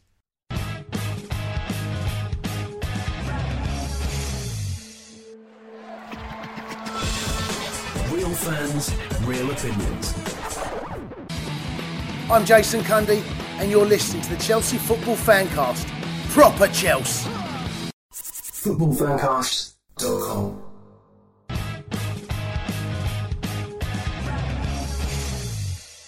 Welcome back. This is the Chelsea Fancast. I'm, um, of course, Stamford Chidge, uh, and I've got the wonderful Mr. Kydd down there, who's on mute. Hello, everybody. Hello. Uh, we've got Martin Wickham, the lovely Martin Wickham. Always nice to see Martin. Evening. And uh, we have uh, the lovely Adam Newson, the Chelsea correspondent for Football. London, who was telling us in the break that he's got the gig to go to Barnsley on Thursday night, and he's a bit worried about how bloody frozen it's going to be. He's not wrong. We're going to talk about Barnsley in part four, uh, so don't go away. Now we've got emails. Now we've got uh, a lot to get through. They're mercifully quite short, J.K. So I, I have a good feeling about tonight. I'll read them quickly. And I just ask a question. Are, are you uh, um, all the games you're going to? You're getting programs from the wall because this must be an unbelievably um, uh, uh, collector's item series of programs where you're to be getting them. And, yeah. and team sheets. Are you getting them as well? Uh, yes, we are actually. Yeah, I think I've got one of the. I've got the Chelsea Morecambe program, which had a, a tribute. That's Tommy Doc, isn't it? Yeah, yeah on it. Um, so yeah, no, we are getting them, um, which is nice. Uh, yeah, brilliant. Was there a was there a, t- a t- Tuchel thing in any of the programs? Was there anything about him in any of the recent ones? Uh, I haven't actually been to one of the recent games, so uh, oh, okay. I, I, can't answer that. But um, but yeah, the last game I think I went to was Morecambe, uh, for reasons we can only get one press pass at the moment for per okay. company, it. and Sam Sam's gone and Spurs, right. our Spurs guy was there, and anyway, yes. Right, how intriguing. JK, this this this email is right up um, Adam's alley, if you excuse the expression.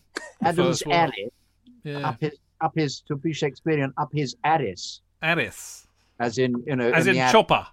No, no, no, as in, uh, as in curtain that um, um, uh, Polonius is killed behind.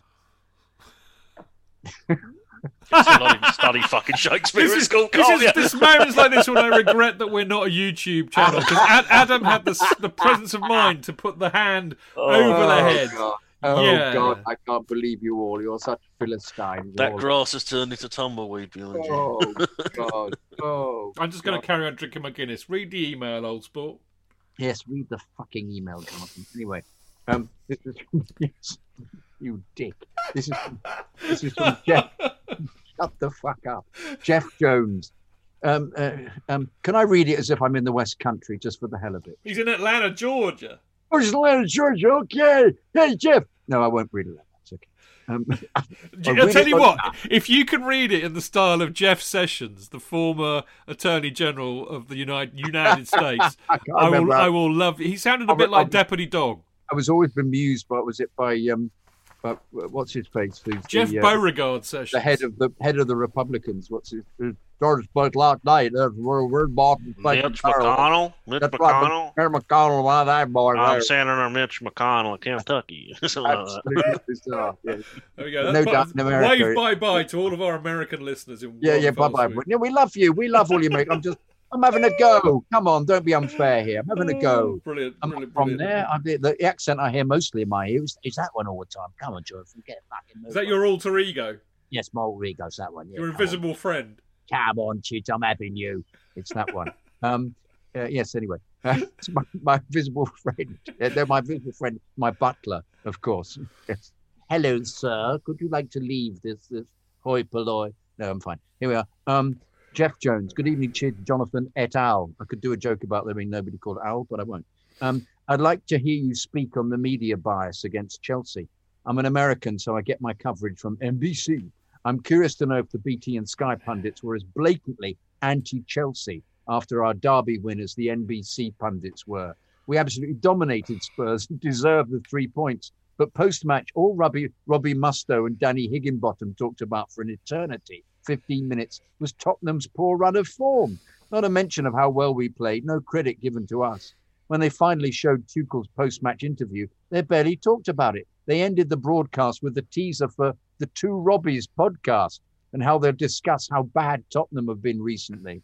I've heard Jarl talk about the media bias against Chelsea over there, but this was really the first time I felt that bias over here. Is it like this all the time on Sky and BT? Sorry, I had to vent because it's absolutely ridiculous that any broadcaster would spend 80% of post match coverage on losers rather than winners. Anyways, keep that flag flying high. Thank you as always for all the work you all put in each week. Up the Chelsea. Jeff J, Atlanta, Georgia, USA. It's a goodie. It's a goodie that one. Um, uh, it's interesting. I didn't know that. Um, um, must they have a high class of uh, ex-player on NBC, don't they? Mustoe and Higginbotham. Yeah, they're But, really, um, really dredging the barrel with those two, mate. But uh, I mean, to be fair, if they can, if they're uh, good communicators, um, you know, I'm pleased. Yeah, but that's got nothing to do with whether they're Yeah. good communicators. Well, what is the reason for having them on? They've then? got good agents. Why, why do you think so? I mean, I know this. I used to work in the Yeah, business. Why, why, why, why, why then Higginbotham and Mustoe? Right, this is what happens. Ex player stops playing football, thinks, what am I going to do now? Run a pub, uh, work hard and get my coaching badges, Sports shop, or go in the media. Yeah, sport a sports shop. potting shop. Well, that doesn't happen anymore. They don't run No, no, pubs or sports shops anymore. So their choices are work really, really hard and do their coaching badges and go in the media. At which point they approach various agents or a- their agents approach various media agents who then start phoning up TV producers of sports programs saying, "Oh, my new client, ex, you know, ex-professional footballers, really lo- love to get in the media, and he's really, really good. And sometimes, occasionally, you owe them a favour. So you say, oh, yeah, we'll try them out on this show, and then they get in. That's kind of how it works, which is why you get such a plethora of appalling, appalling punditry by appalling ex footballers who can't string two sentences together, or worse, never even bloody watch the games. I mean, I used to work with Claridge, right? Steve Claridge. I've got Yeah. to tell you, I cannot speak more highly of the guy. He's hilarious in his own What's little. happened to him, Chid? I don't know. Well, since I got you know booted out of the business, he's probably had no work. But I mean, basically, a really bright guy, really nuts, and very very funny and brilliant. But he worked his bollocks off for what he did, and he used to tell me stories all the time about various ex-footballers that were working as pundits, none of whom I shall name because I don't want to get sued. But he said categorically, none of them ever watch the games. They don't give a shit. They roll in, do what they're supposed to, do, take the money and piss off. He said he, he said he couldn't believe the standard of, of the levels of unprofessionalism in football pundit, punditry in this country, and I believe him. So there. That's my rant over. Adam, you work in the media. Um, are you know? To be really honest, mate, I, I don't have a problem with the media being biased. If I mean, you know, I, I'm biased when I write for stuff. I mean, you you have to publish it. Cundy is like fighting a, a one man battle to be as biased as possible for Chelsea on Talk Sport. I think it's unavoidable, isn't it? If you have an allegiance to a club. I mean, the only people I don't want to be biased are referees. Yeah, you know, especially if you're a former player and you've got such an attachment to that club. I think you look at Graham Souness, who gets a lot of a lot of grief. But He you was know, fun last night. He is a Liverpool guy. He, as much as he tries to be objective, it always shines through. And I think it's going to be the same for any any pundit that has that sort of an attachment to a club. They are going to, even if it's unconscious, they're going to just defend that club and try and paint them in a good light. I mean, the Tottenham stuff. I think this it it, this is what I was kind of saying earlier about what decides the news agenda and Tottenham being bad un, under Jose Mourinho is a very funny, but b Sorry, Biased journalist. but b well yeah, brilliant, Adam. That was legendary. but also the fact it's Jose Mourinho and Jose Mourinho is a big draw. Jose Mourinho is a big name. Sorry, He's so a big Jose a big bore? Did you say? Well, yeah, I, yeah, Jose. Um, yeah, Jose's big. Like, there's no getting away from that. And him doing badly with Tottenham is big, big news and a big talking point. So I kind of understand it. Chelsea going to Tottenham, being quite good, winning isn't as interesting for a TV audience. Think, oh look, Jose's being really bad again. Well, so frankly, where, where's the news in Chelsea beating Tottenham at White Hart Lane? There's no news story there. Is I mean, Adam, you make a superb point, which I expect fully from you, being somebody who kind of has to, you know, figure out on a daily basis what the news angle is. And and you're right. This is what these media companies have to do, and you're dead right. Sorry, Jeff. I know it's it annoyed you, but. He's right. The news angle was exactly that. It was the fact that, that, that Tottenham are being crap under Mourinho. That's a much bigger story than Chelsea beating Spurs at White Hart Lane, which, of course, as we all know, is not news. Anyway, Martin. What Jeff doesn't know as well is that from our side, watching it on BT, I think we had Jermaine Jenas, and I can't remember who the other pundit Jermaine, was. yeah, Jermaine, T- Jermaine Jenas tears has, re- has re- replaced Yeah, he- tears, hasn't it? He was abs. He it, the story was he. I was watching it because you just knew they were going to be absolutely furious at how bad Tottenham were, and they were. So it wasn't bias against Chelsea; it was just pure fury about how shit Tottenham had been. But I, I, I don't, I don't And- mind that. No, not at all. And with You know. where he mentioned, he kind of gave it away at the end. I suspect those the NBC pundits will probably just their podcast is going to be like a longer format of it, so they've just given a bit of a dry run and a plug. But yeah, I, I if I, ju- I found it amusing. I, there was ju- there was just so it shocked me how bad they were. So to see people with clear Tottenham links in the studio absolutely angry. I mean, Jake Humphrey didn't even try to be impartial. He was furious. Oh, yeah. Jermaine Jenas was furious. So, yeah, it was quite amusing. And the TV companies are, not, are learning that bias sells. Well, and I mean, it, actually, it's more honest too. And I think, I think hiding behind, I, I blame the BBC for this, much as I love them. And and uh, the American media, as you'll know, our American friends have been getting a, a kicking for, for both siding things. And that, that, that, you know, impartiality was very much a BBC kind of byword for years and years and years. We're living in 2021. It's You can't do that anymore. It just doesn't work. And I'd much rather have you know, rabidly biased pundits doing what rabidly biased pundits do. You know, it, behaving like we all do. At least, that at least there can be some transparency and honesty about it. Anyway, I've got a lovely. We've got loads of good emails tonight, JK. I have to say, actually, I've read through them all for a change, and uh, they're good. So the next one is from Marco Delavelle. Shall I read it? I think you should. You're you're down. You're down as reading it. You are DC. Aren't That's you? that is me. That is I. Yes, read it. then. All right. Okay. Good evening, everyone. Uh, once again, I would like to congratulate you on another brilliant show. Thank you, Marco. Uh, I must say, I've been quite happy with the performances since Thomas Tuchel has come in, particularly the game against Tottenham, where we were up against a team that is at the same level of us as us in terms of pushing for a place in the top four. I mean no disrespect to Wolves and Burnley when I say that, because they're both difficult and good teams in their own right. However, for around 84 minutes last night, we were in charge, and if Mount scored his chance for Werner's or, or Werner's shot hits the net rather than Eric Dyer's 50p forehead, sorry, chest, it would have given the scoreline a more deserving look. But at the end of the day, it didn't matter, and we walked away with three points. You can definitely see the impact that a change of manager has had, and there seems to be a bit more confidence amongst the squad as a whole. We seem to be passing the ball forward a lot more rather than keeping the ball just for the sake of it, and passing it backwards and side to side all the time. I hope that we can carry on playing like this. Uh, also, I've been very impressed with the way that Thomas Tuchel has conducted himself throughout these last three matches. I like the fact that he's very methodical and really studies his opponents, and he's constantly changing or tweaking his teams to give them the best opportunity of winning. And he actually shows his emotions on the touchline, which I love to see as a manager. In a manager, sorry. It couldn't have been easy over these last two weeks, but I think he's done a good job so far, and I hope that this carries on throughout the rest of the season. Lastly, I would like to thank Chidge, for interviewing the Borussia Dortmund London fan base journalist. I thought that interview was a really good insight into what we could expect from Thomas Tuchel as our manager. And even though I'm a football fan, I did not know an awful lot about him before listening to Chidge's interview. Thank you all once again for the amazing shows that you make week in and week out. Also, could you please pass on my best wishes to Paul Canoville? I hope he makes a speedy recovery. Keep the blue flag flying high, Marco Delaval. Well, I agree with all of that, Marco, especially the, the wonderful comments about how much you love the show and how wonderful we all are.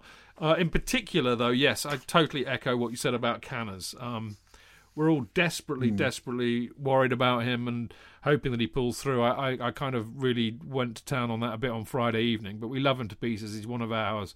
So, uh, I, I, mean, I will convey that as I have conveyed it uh, on behalf of all of us, uh, Marco. So rest assured that. Um, but I think I think we kind of answered this earlier on, really, about Tuchel and, and how we think he's doing, and Adam uh, gave us some really nice insight into to what an interesting man he is to listen to. So I'm, I'm glad you're enjoying it, Marco. We all are too.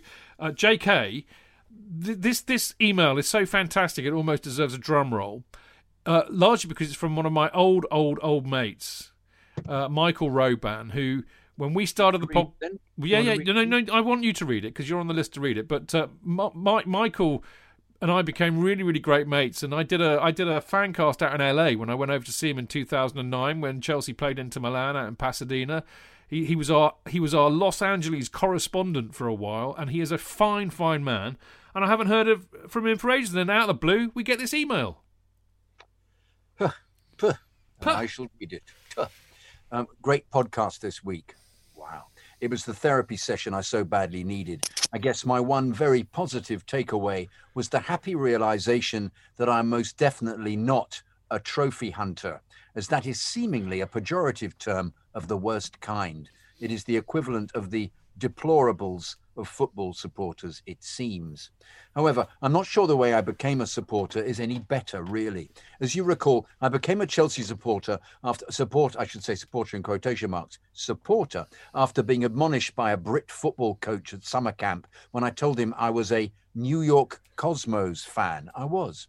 Surely a team with Franz Beckenbauer and Giorgio Chinaglia had to be the best side in the world.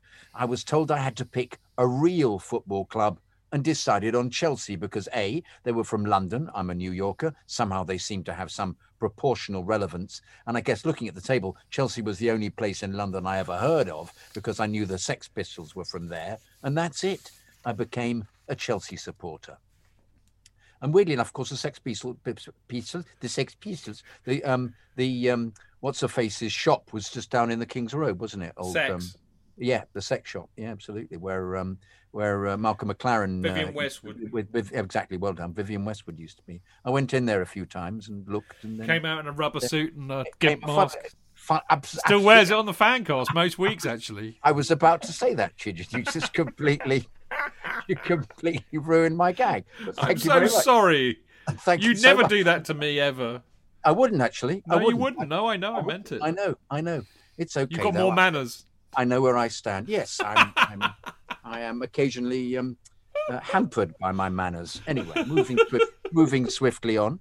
Um, it wasn't until I wandered half pissed into a pub in Parsons Green I actually met some real supporters. Got to attend a match at a rather bleak, from what I recall, Stamford Bridge on a bleak day against a bleak West Ham side. Did I care that Chelsea was actually kind of a shit side back in the day? Maybe it was a little disappointing, but it was the club that picked me essentially. And now I had friends and new mates that were real live Chelsea supporters. And I was welcomed with some ridicule and skepticism, but welcomed nonetheless. It wasn't until the matches were televised on satellite in the mid 90s that I actually got to watch them on TV. The first year I really got to actually follow the club by watching matches was 1995. We had Dennis Wise, love him, Gullit, love him, Steve Clarke, love him, Mark Hughes, love him, Johnny Spencer, love him, and of course the original Super Frank, Frank Sinclair, hmm. who I've subsequently become friendly with. We finished 11th. I didn't care. Must have been Hoddle as manager, wasn't it? I didn't care. Was nice to get relegated. Nice. Was sorry. Was nice not to get relegated. That was a small league that season. Freudian Yeah. slip, mate. it was yes. yes. Ninth to eleventh went down. Yes. Everybody below eleventh stayed up. Bizarre. Um, at Nevada Smiths, there was singing and yelling at the West Ham fans. I was hooked. Did it matter that I chose the club for completely random reasons? So you see, my reasons for becoming a Chelsea supporter were dubious at best.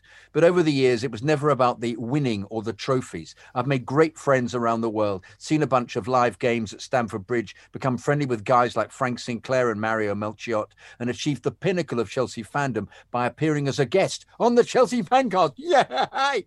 Sure, it's been more fun to a club to support that is actually relevant on a global scale. And they're now always on television, which was certainly not the case back in the 1980s.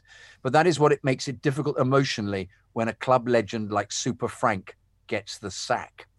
It's even more painful to see other clubs hiring club legends and sticking with them, despite seeing them obviously over their skis, i.e., Ole Gunnar Solskjaer at Man United. OGS seems truly to me the Forrest Gump of managers. He seems not to have a clue, but things just kind of work out. Let's see how that works in the end for them. Perhaps I'm not giving him enough credit, but at least Manu seems to have the understanding that if you start a project with a club legend, you should at least give it some time to bear fruit. And right now, Manu is contending for the league title. Frank should never have been hired for cynical reasons. Sorry, yes, Frank should never have been hired for cynical reasons. I would have preferred to have given him a full three years to prove himself, or never to, never to have hired him at all. I could have lived with a painful season this year and given him the benefit of the doubt to figure it out next season. And at the end of the day, if it didn't work out, we all would at least have a reasonable period of time to give him a fair evaluation. But you're quite right, it isn't our club. While I certainly don't long for the days of mid table finishes, I do wish the club's board and global brand reflected the culture of the fans and supporters that runs so deep for generations. The club supporters have such a deep soul and connection. It is, I think, therefore, sometimes distressing to face the stark reality that for the ones running the club, it's just business. Great work on the podcast. Up the Chelsea, blue till I die. Yours truly, the Roban. I mean, as I said earlier on, I mean, just, I mean, absolutely, Michael. I need to phone you. I haven't spoken to you for ages, and I'm, very bad at that kind of thing. But how lovely to hear from you. But I mean, that picks up from. Uh, we had a, a really interesting uh, email, didn't we, on uh, the in the post show we did last week about glory hunters and stuff. But it was really a lovely reminder from Michael that um, serendipity plays a large part in how a lot of us become Chelsea supporters. Right, next email from Michael Gibbon. And he says, Good evening, Chidge and Kid and esteemed guests. This, this, this kid thing comes from that uh, that uh, Love Sport guy who thought that was my name. That I was called rather than Kiddo. Do you remember that? He called me. I do Kid. vaguely. I do. I do. I Anyway, he says, I write to you this morning in something of an odd mood, all things considered. We beat Spurs, which is always lovely. We've looked very tight at the back so far, and although endless keep ball bores me half to death, I do like how solid we look, but we still don't take our chances. And in all honesty, even when we're going forward, we never look like we're actually going to do something with the ball. When we score, it almost looks accidental. But last night, I did something that I have never done before, but sadly will likely do again. I turned off a match before it was over, then went to sleep. it's very difficult for me to give a toss about the happening at Chelsea right now. I'm under no illusion that this is Roman's club. What he says goes. And although he does love the club, we're still ultimately, as you put it, a rich man's train set. But at least uh, with Frank at the helm, I could think that someone who gave a crap about the fans was at least calling some of the shots. And from there, I could convince, read, fool myself into thinking that the club, uh, think the club as a whole gave a crap about the fans, at least to some extent. And in the early Abramovich years, yeah, there was a rotating cast of managers, but JT, Frank himself, Drogba, Ballack, Cech, et al. were there to get behind. As much as I absolutely adore Mount, he's not a legend yet. The same goes for Reece, Hudson Odoi, and Tammy, who is probably the biggest lo- loser with the changing coach. I listen to the fancast every week, and although I spend around 70% of the time muttering that what I'm hearing is hogwash, I beg your pardon. Um, this made me lose my place now completely. Ah, I do really value. Oh, that's better. I do really value the analysis and opinions on the fancast. It is weird and out of well, it, it is weird. Not us. No, it is weird and out of order for me to think that the club just doesn't care about the fans. I will obviously back Tommy Tuchel 100%, but this sacking, and I don't think Frank was given a fair chance to actually build something, has left me feeling dispirited and disappointed. We're going back to the previous model, and it will likely be successful. But what we've done, uh, but we've done that, and quite frankly, it will be pretty uninteresting. The decision to sack him is completely unsurprising, but still bitterly disappointing. The last thing, I have considered emigrating to New Zealand. I live in South Africa, and one of the main caveats to moving there is, is the awful time zone. Yes, I can still watch the local rugby and any test cricket in the area, but I would have to choose between staying up all night or waking up at an ungodly hour to watch Chelsea live. It's becoming less and less of an issue for me to miss a live match. Still, keep the blue flag flying, even if the flag is tattered. Kind regards, Michael Gibbon. Blimey! What do you think about that? Well, we're we're we've, we've been slightly dissed, haven't we? He thinks we talk bollocks. 70%. No, no, no. I don't think he was really having a go. But I think he's, he's losing his love for Chelsea because we've sacked Frank. And it's boring. What do you think? I think he's unique in that, is he? I think he might be. I mean, the bottom line is, Michael, here's the thing, mate. I mean, I know it hurt like hell, but this is football, and this is Chelsea Football Club, and these things happen. I mean, as Jonathan can tell you and did on the show that we did, is that um, basically he's seen it all before, and, and this is what Chelsea. Did. I worked. Somebody worked out on Twitter. They sent me a lovely tweet that said in the last 50 years, Chelsea have had 33 managers. If you work out their average tenure, it's 18 months. Chelsea's always been doing this. So my only advice to you is you just have to kind of uh, inure yourself from the emotions of it. You know, and understand that this is always going to happen, and find a way to connect to the club that doesn't involve you shitting, involve them shitting on you from a great height every so often, because that is what they will do. I'm sure you'll find your way back, Michael. That's for sure. Anyway, I've got a, a much. Uh, where, where have you gone, Jonathan? I'm here. I'm here. I'm here. I'm just digitizing a video. Right. I'm digitizing a 1980 video, Right. and um, and it just finished. So it was Okay. making a word. Well, we've got an, e- an email from Alex Davidson. goodie. Hi, Chidge and Kido. Okay, I've bounced back from lamps being axed. Violent reference entirely intentional. I've decided to remain a Chelsea fan, but have promised myself to keep a certain arm's length emotional detachment and to temper. It's impossible. You won't be able to do that, Alex. And to temper my expectations regarding expected trophy haul, style of play and ongoing running of the club. Having said that, what the fuck should have battered Spurs 4 0 at least. Tommy Two Tone, a word in your shell like ear, mate, please. Number one, Christensen is never the answer. Number two, until Timo does more than take up space, mhm, it should be Olivier and Tammy up front so that Hudson has something to cross to. Number three, the midfield is constipated with Georgie and Kov playing together. Gilmour, he's right there on your fucking bench. Yes, right there behind you. He's going to save your job. Fucking play him with Kante beside him. Number four, Rudy has been better than he was earlier this season, but Zouma is the physical presence you need at the back and for set pieces. Number five, please find a real role for Pulisic. He seems lost. Number six, next season, Conor Gallagher will be in your squad because he is the business. Number seven, looking forward to seeing Chilly back on the field. Your thoughts? Auf Wiedersehen, Pet, Alexander Schaaf. Well, Um, uh, I'm not convinced about Chilwell at the moment. Um, Conor Gallagher will be interesting, won't he? Because he seems to be uh, um, a bundle of uh, of energy, and but I, I, he's not being picked by um, by. Uh, No, um, he's he is playing. yeah, he is. Did he play, did he play I thought he was a sub. Did he not sub him? No, he played yesterday. He played yesterday. Okay. Yeah, they were wearing that weird Melchester Rovers kit. and it were, was- weren't they? yeah, and he had Awful this like blonde, streaky hair. So I've gone, that's fucking Roy Race or something, Yeah, isn't I it? know. yeah, Yeah. yeah. Christensen is never the answer. Well, I, I disagree with that. Adam's got a point. Yeah, no, I agree. I think uh, Christensen's been very good when now he stepped in. I thought he was good against Spurs. I thought he was very good against Sheffield United, which, um, as we as we mentioned earlier, Bramall Lane was the scene of probably his worst Chelsea performance when he got hauled off at Yeah. half time last time. Um, I thought he played really well last night. He did a lot of the things that Andreas Christensen doesn't normally do very well in terms of the physical stuff. He stood up quite well. Um, and I think it's it's easy to forget that when he broke into that the Chelsea side, he was playing in a back three under Conte, and he looked the business for a lot of that season. Yeah, exactly Uh, that. I think he- we seen. I have have slated him on here repeatedly, so I have to hold my hands up and say, "Oh, I've got that wrong." But um, he does look far more comfortable and confident in a three, and I don't think he's the only one. I don't. I think we should remember that we last won the league title with a back three, and there are quite a few players still in that squad who played in that system.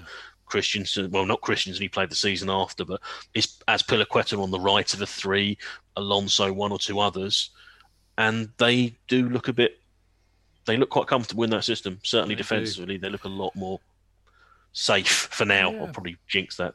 yeah, well, they but they do, you know, they do. That's the reality, and and I mean, you know, Christians look, Christensen's looked. I, I've I've been very hard on him because I think he's looked dreadful for us. I've said he's not a Premier League defender. He's not physical enough. Blah blah blah blah blah. But I'll be honest with you, I agree with you, Martin. I mean, I think I think in the in the middle of a back three, he can do it.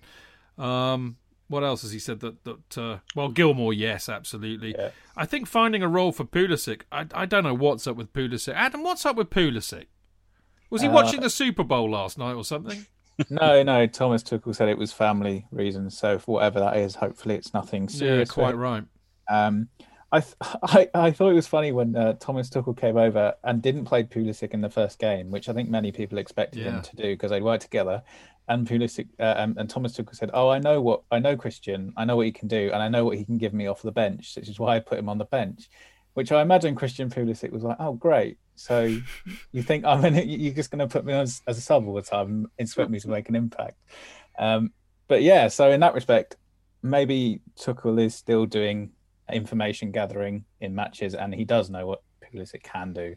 So maybe that is the reason for why he hasn't sort of been playing him that often, or, or has tried him in this sort of split, one of the split Again, though, strikers. he might be not playing very well in training. He might just not be, he, he, or he's seen the fact that he's not quite on the case, which he isn't. He hasn't been. Mm. You know, because last year he was completely phenomenal, and we, we haven't seen that at all this Yeah. season. Yeah, no, during the Project Restart games, he was unbelievable. Um, Yeah. Unbelievable. I think I think a lot of it is mental again, a bit like Hudson Odoi. I think when you've done a hammy, I think he doesn't trust his hamstrings, and and you know that the, the level that they play at, being off your game five percent makes all the difference.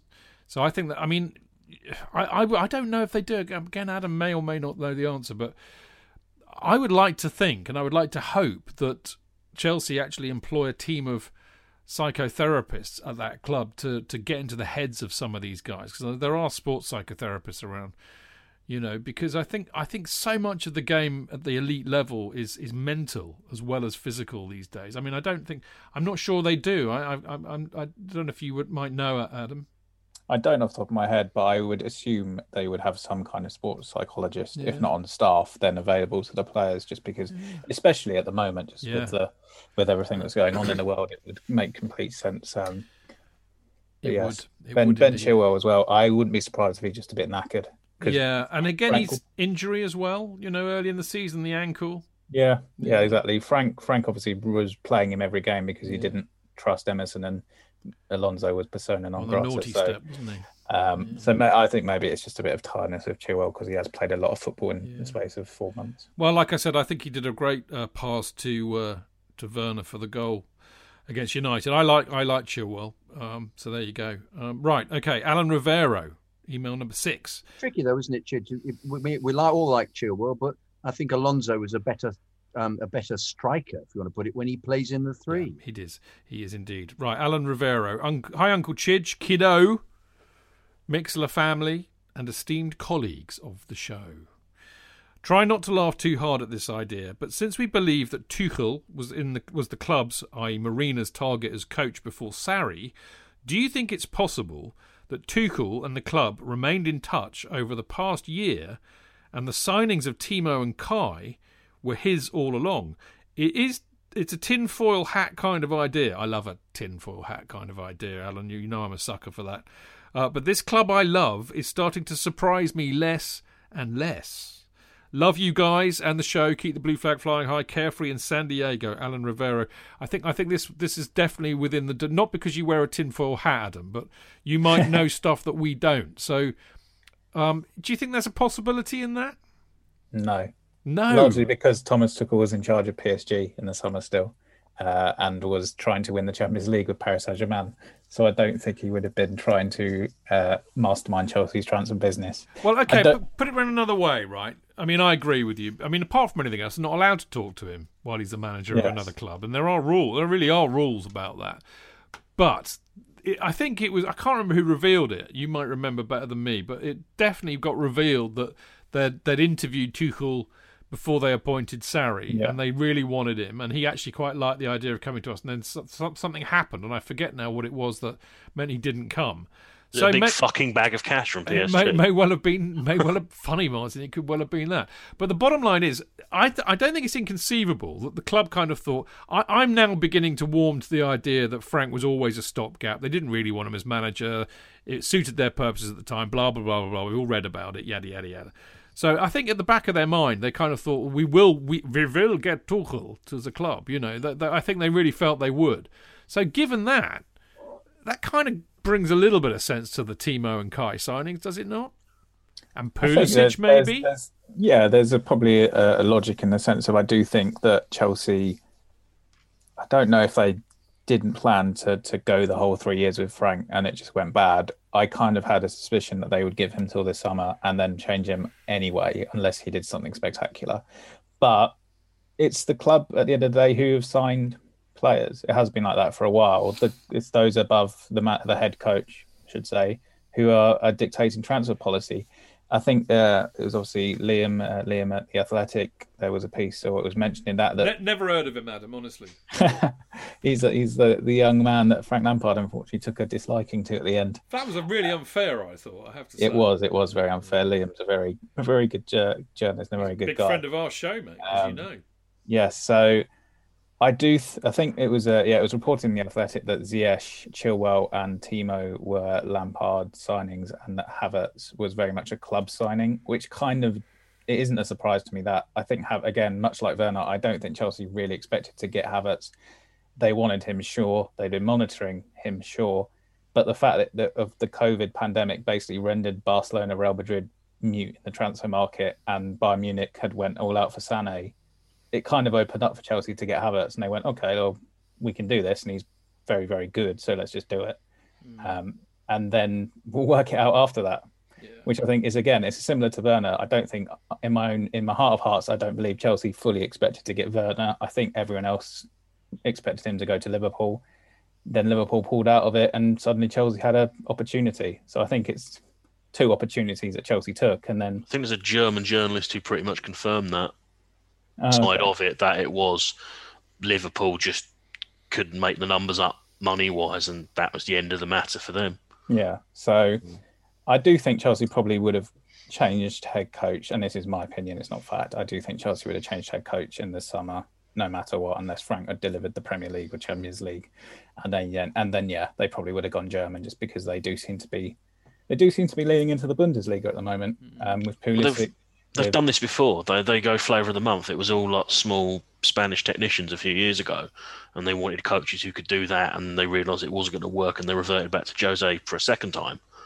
Now it looks like they're doing the same thing with German coaches and high pressing and etc. etc. We'll see how it works.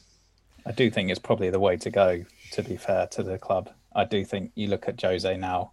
Jose's Jose's done. Jose's time at the top is over, and I do think there's a very there's very much a need to have a proactive head coach in charge of a football club at this point. You can't be reactive like Mourinho because you see what happens.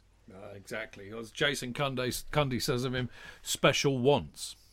Ouch. Which, uh, yeah, I mean, it's a I bit, know. isn't It's, it? I know. well, no, but it's like I it's you know know. we, we, we knew how good he was. It's like when you see see- when he managed our team in his prime, and you just you see now. I don't know whether I I don't know whether it's the fact he's in lockdown. You're not supposed to go to the barbers, etc. But he, just- he just looked like a drowned dog on Thursday.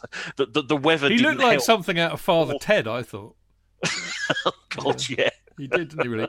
Anyway, uh, somebody who never ever looks like anybody from Father Ted ever. Actually, I would say, apart from maybe a young Dougal, is Mr. Jonathan Kydd. That was kind. uh, From, from, from Magic Roundabout. no, from Father Ted. Oh, I thought you meant Dougal from Magic Roundabout. No, no, no, no. Okay. Deary me, that was almost a compliment. They're He's a so fine-looking man, Ardlo Han- Ardal O'Hanlon, or whatever his name is. So I was on the same bill as him once. I thought you might have been. Yeah. Very funny man. I came third. It was Did a you? competition. He was. he Does was that? Did you put that on your CV? I came third to Ardal O'Hanlon once. Funnily enough, no. No, yeah, he's a big Leeds fan. Is he? Yeah, dirty He Leeds. he'd a, he thought he'd be a, um, uh, somebody in the south of Ireland. you know, Um, Man United. Barcelona fan. That's right. It would be. That's Man United. Would I, bel I believe he's Barcelona as well. Right, we got an email. An email. We've got a, an email from, from the lovely Loz Barnes, who's actually in Mixlr as we speak. So be careful what you say. Loz, Loz, we love you, Loz, we do. Uh, morning, chaps. Well, the joy of a Super Bowl is the ads. Give plenty of time to drop a line. Uh, oh, I see. Oh, I see what you mean. I thought you were talking about drugs for a moment. I wasn't even fucking thinking of them. Jesus Christ. God. I'll have a pint of whatever you're on, JK. I mean, I know the Super Oh. Bowl was one sided, but it weren't that bad. Yeah. It was. Oh, it was. Oh, oh, God. Oh, anyway. Yeah. What about the, the halftime bloke, the Weeknd? For Oh, so I, I don't watch the halftime show. I'll turn it off. For goodness. We, what- I didn't watch it. Get on with the email. It's already What quarter, it's quarter past nine. I have to go to song. bed I tonight. know, I know, I know. Anyway. And, and there's an E. Why does he spell his name W E E K N D? Maybe he all dropped the line as well. Yeah, well, he must have done. He dropped a, a, a, yeah, a, a letter. I sent a, anyway. Um, uh, joy of a Super Bowl is the ads give plenty of time to drop a line to you. First, want to give a big up to the pre, to a big up, a big up to the preview shows. Just keep bet- getting better and better, and love the opposition view. I agree, fantastic. Opposition view better than us. Quality chap, simple as. Now, after the boredom, angry outbursts on Discord, and the sheer boredom of three points yesterday, time to reflect a little, a tittle on TT. Please, we're back in the hunt. Please, Mount will never just be Lampard's son anymore. Werner as well is growing again. Really good for him. Okay. I could list off the players who fell back to what had been normal service under Lamps. Yeah, I agree. But sure, that will be covered by many, especially by, well, uh, yeah. So where is Tommy the Wonder Coach? When he, arri- oh, no, hang on, that's not fair. He's only been there four games. What's the matter? Where's Tommy the Wonder Coach? When he arrived, I heard lots of him changing formations, scouting the opposition, etc. What did we see? The fourth game with the same formation, few players shuffled, and when the Blades pressed his plan out of its boots, well, really nothing bar a few changes in personnel. Okay, it's early days. He should be given some time. Bloody hell, yeah. But if we see the same formation with player shuffles, aren't we back to the accusation against Frank's team? Wilder won the coaching battle. Luckily, we managed to win the war. Just welcome to the EPL, Tommy. Time to sharpen up. Sterner tests are coming. Let's see how ingenious you can be. I've got my fingers crossed. On another on another note, DAZN gets me Italian league games, so I watch Tamori again, bossing for AC Milan. Ah, yeah, good good question. If they buy him, I'll be devastated because with Silva and Dave to mentor him, he'd be a huge part of the team. I hope not to experience uh, the might have beens for him like I do for Salah, De, De Bruyne et al. We've rolled the dice on Milan's finances. I hope we're right. Thanks for building this community. Adds a whole new level to match days and my weekly listening. Keep the blue flag flying high. Loz, Loz, great point about this community. I love it because there is a community and we communicate with them. You need to get into Discord on a match day, JK. I know I should. I must. They're all there. They all I'm- ask about you. I've got it. I know. I Actually, keep- they're all rude about you behind your back, but they all No, ask I about you. they are. nonetheless. As are, as are you, Chidge. So I- Never, never, ever, ever. He's rude about you to your face. yeah, exactly. That's true. Yeah, I don't ever knife people in the back. I knife them in the front. You should know that by now. No, you should get in there. It's great fun. It really is. It's really civilized, not like Twitter. No, I don't. I don't. Uh, I hardly tweet during match days. I've got a couple of WhatsApps I'm on. I'm, I'll try and do Discord as well. Yeah, he's in his posh WhatsApp groups, Loz. Sorry. I am. They're all. They're all barristers. I know. I can't believe it. Better One's class of people than the likes of you and me, sir. One's a a, psychologist, sir. It, uh, but I bet I Oh, went I'm a the- psychologist. Well, Yeah, close. not. Yeah, even not a sir. Though, yes, but I have got a title. you? what, what, what, what is it, Chid? He said fishing. No, I'm not telling you. Oh, okay. Your Highness to, to you. Oh, thank you. Yes, of course. I, I yes, I, I grovel. Yeah. Um, what? Anything else you want to talk about in that? Well, I Um, just thought I uh, thought uh, Loz made a good so point. Unfair. Fourth game. Fourth game. Come on, Loz. No, I think I, I, yeah, but he Give him a kind of reeled, he kind of reeled that back. I think the really interesting point that he makes is about Tamori. Now, here's the Yeah. thing, Adam. My understanding of the Tamori situation is that you know Chelsea are quite a clever football club. Love, love them or loathe them, they are quite clever in their negotiations and their dealings, and they've pitched Tamori's sell-on fee for more than Milan are likely to be able to afford. And I think it's interesting that the the news came out from somewhere today that uh, Massaro and uh, and uh, oh god, I'm having a brain fart. Maldini are trying to get a discount already, which kind of tells me that they can't afford 25 million quid. Am I right? Uh, probably not at this point. It does kind of depend, I guess, where they finish at the end of the season. They're in a pretty good position they're, right they're now. top. They're top of Um, Serie A at the moment. Yeah, so if they Um, do finish top or if they do finish in the Champions League positions, then they will get a bit of cash from that. Um, so I hope that Chelsea have pitched it right in the sense of I would quite like to see Tamori at back at Chelsea. I'd like I'd like to think he'd be really effective in the back three. Uh, but I guess Chelsea may be looking at the fact they've got Marc Guehi, and Marc Guehi has been very, very good for Swansea this season. And I know it's a championship, but he has been seriously impressive and is equally as potentially good as Tamori. So maybe Chelsea is looking at it longer term and saying, well, we can't afford to have, we can't keep both of these guys happy. So let's let one go now and maybe get a bit of cash for him. Sounds like a Reece James Tariq Lamptey situation all over again. Yeah, and I'd be interested to see what happens with Tino Livramento coming know, through in that Why, respect as well. why can't they just get rid of Christensen, Rudiger, uh, and Silva won't last forever, and then they can have Guehi and Tamori? Because nobody wanted to buy Christensen and Rudiger, whereas somebody wanted to take Tamori. I'll drive the taxi to the airport. Well, I think the one person who wanted to buy Rudiger was Thomas Tuchel. So Yes, oh, yeah, yeah, yeah. Well, we'll watch this space, but uh, it'll be interesting. It'd be a great shame if Tamori uh, drops through the, the radar. I, I would, or the, the net slips through the net. Get my bloody metaphors right. Anyway, uh, last email of the evening, uh, and I'm sorry for the gents here. It's a bit of a protracted evening thanks to my memory card issues. Uh, last email of the evening, Simon Walters. He says, "Hi, Chidge, Jonathan, and other legendary Chelsea fancast podders." My emails are normally based on memories of Chelsea or bigging up the players, etc. However, this email is just a pure thank you to the fancast. It was tough for all of us in our own individual ways when Frank was sacked, but the show has provided a safe outlet for everyone to share their well thought out opinions on the matter. Many agree many we agree with and many we disagree with. Ultimately it doesn't matter. No one gets shut down. This is not the Arsenal fancast, where to use the famous Mr. Glover quote, it's just constant nappy shitting every time the shit hits the fan. No, we're Chelsea, and it's just been amazing you give you giving a voice to the listeners so we can hear Chelsea fans from all over the globe and their thoughts on the club.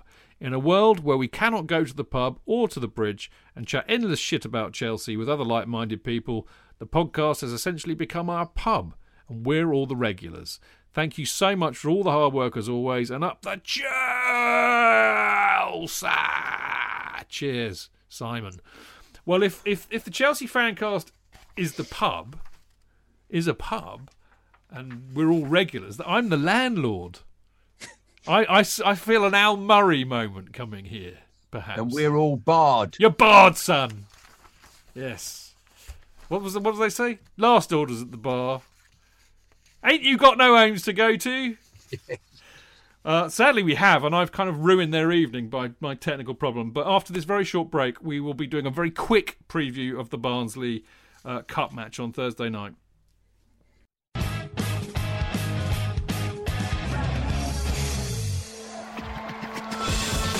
Real fans, real opinions. I'm Jason Cundy, and you're listening to the Chelsea Football Fancast. Up the Chelsea! Footballfancast.com.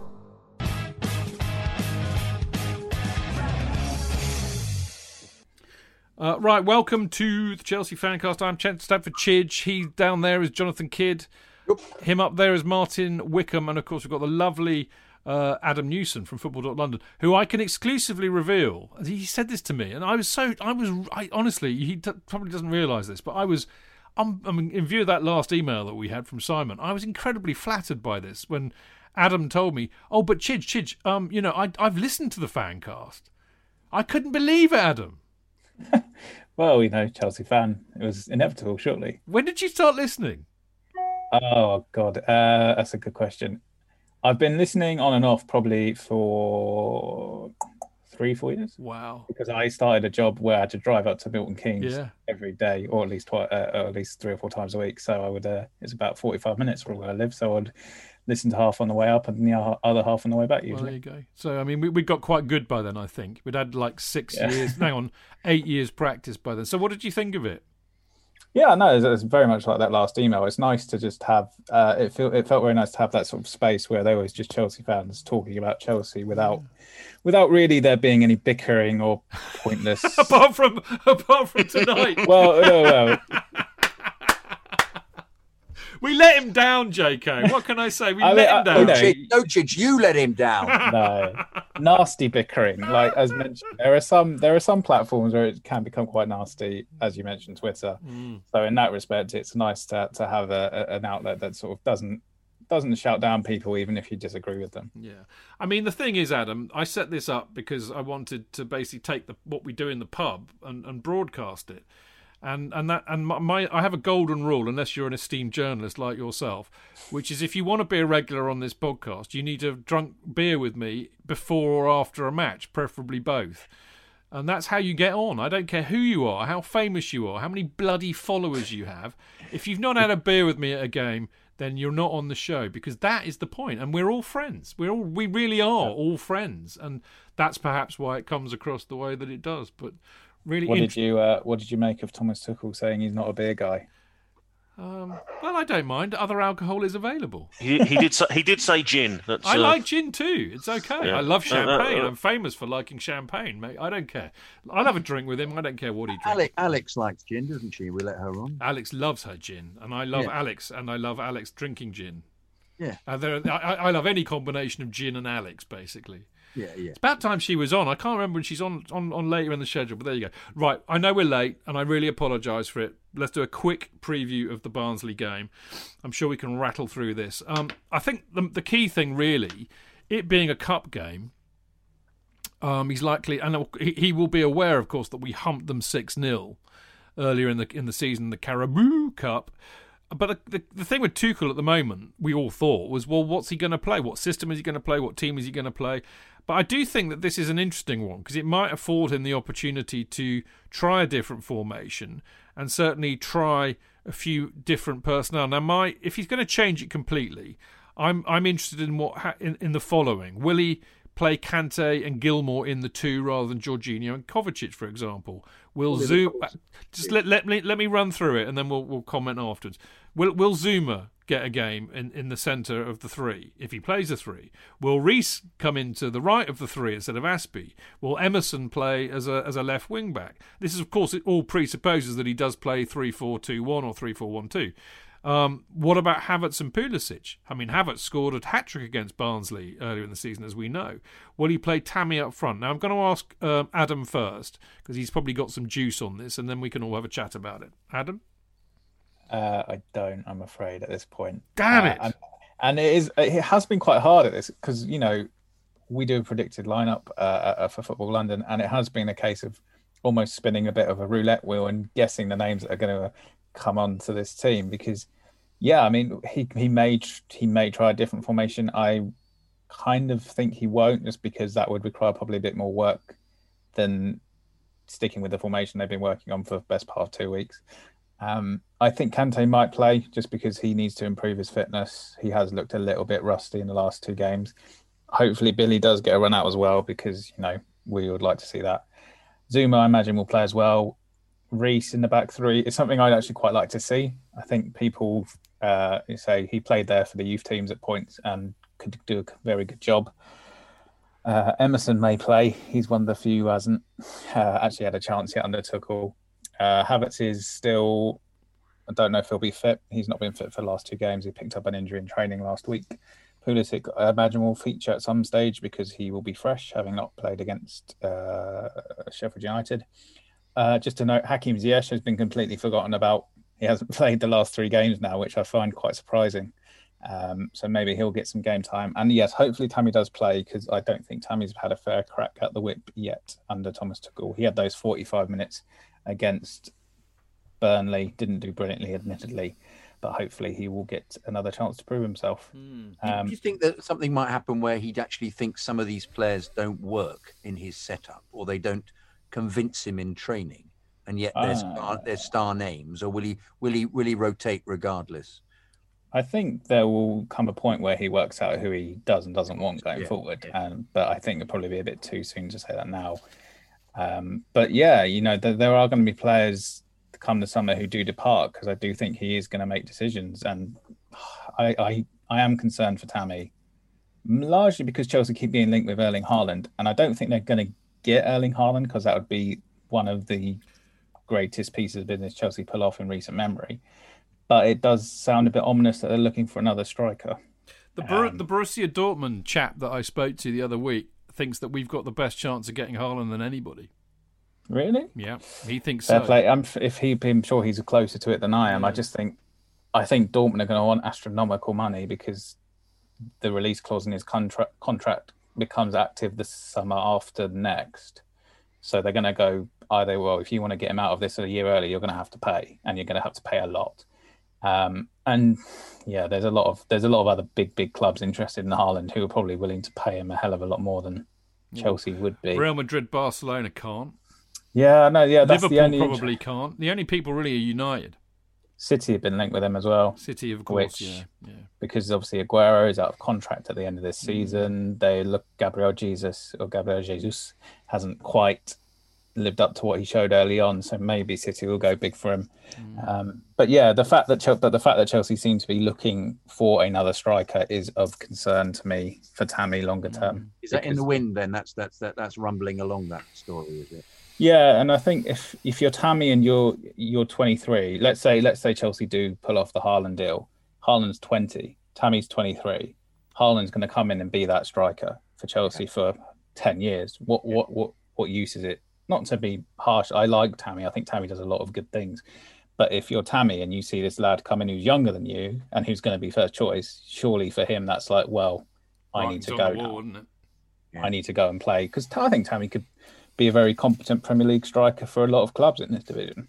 He he does look a bit un, ungainly at times, and his long limbs can look a bit awkward. But you know, too many people focus on what Tammy doesn't necessarily do that well and ignore what he does do very well. And I don't think there's a more natural finisher in this Chelsea squad than Tammy. Yeah. Even again, if he does look a bit uh, ungainly. he scores there. goals, Adam.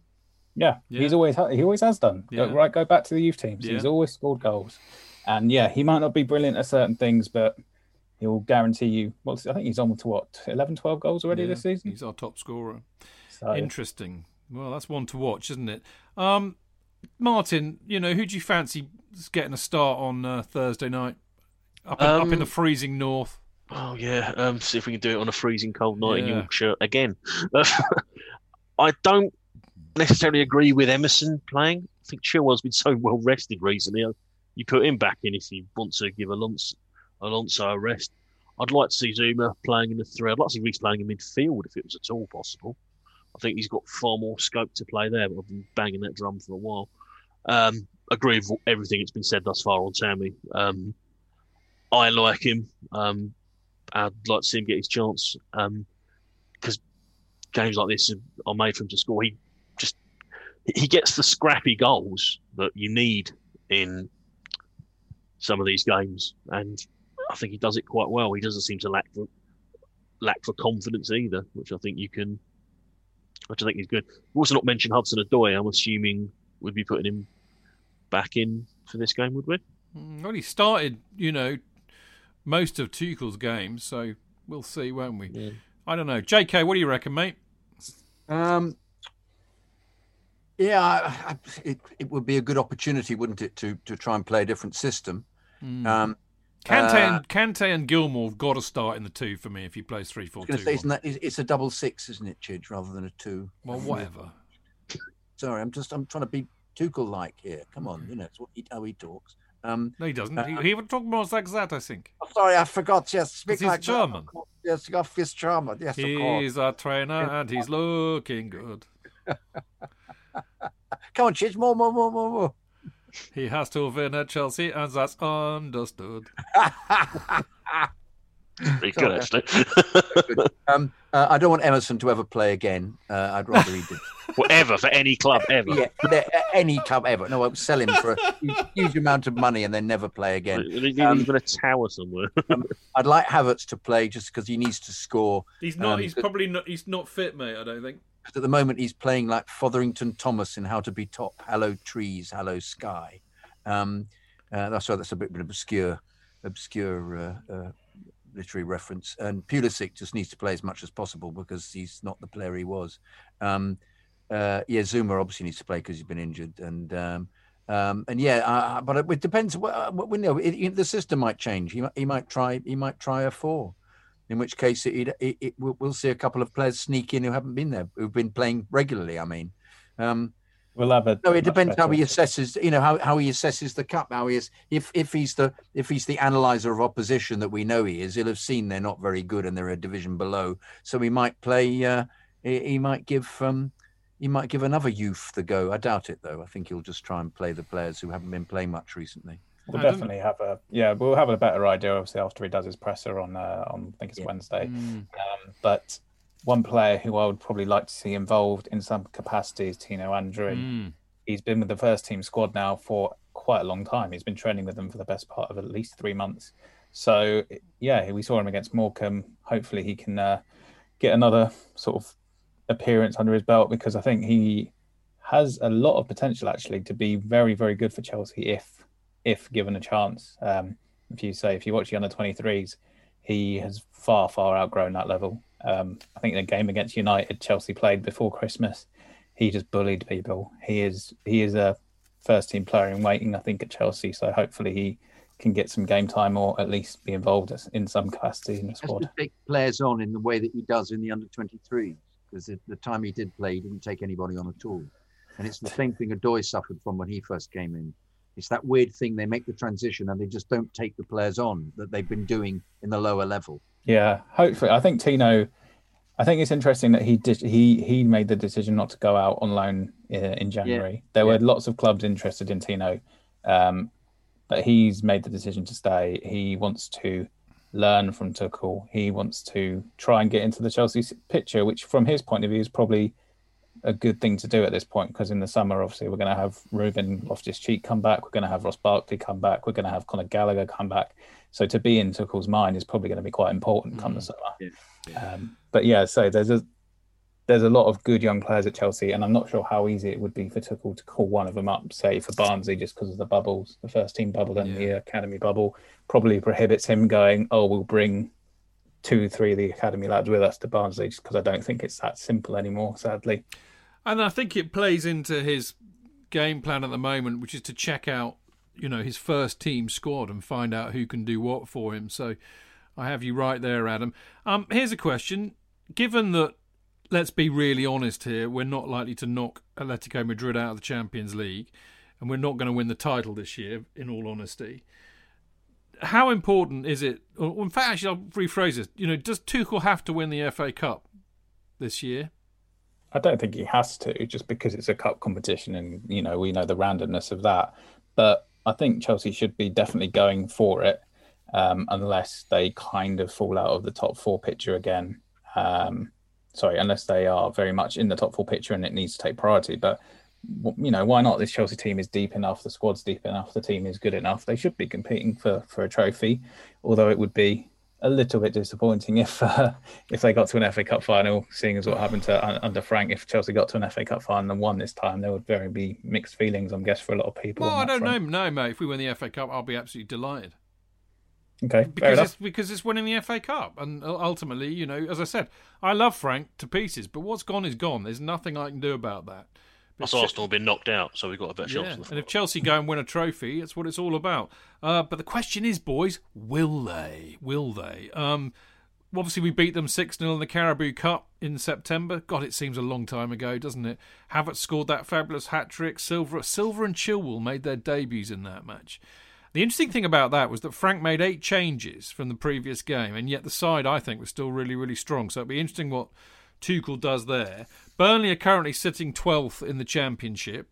Uh, their only wins in the last seven games have been in the FA Cup. So they've they've drawn their last two, nil nil and two two against away at Forest and uh, at home against uh, Cardiff. Uh, they beat Norwich 1 0 in the Cup. They lost 1 0 away to Watford in the Championship. They lost 2 0 at home to Swansea in the Championship.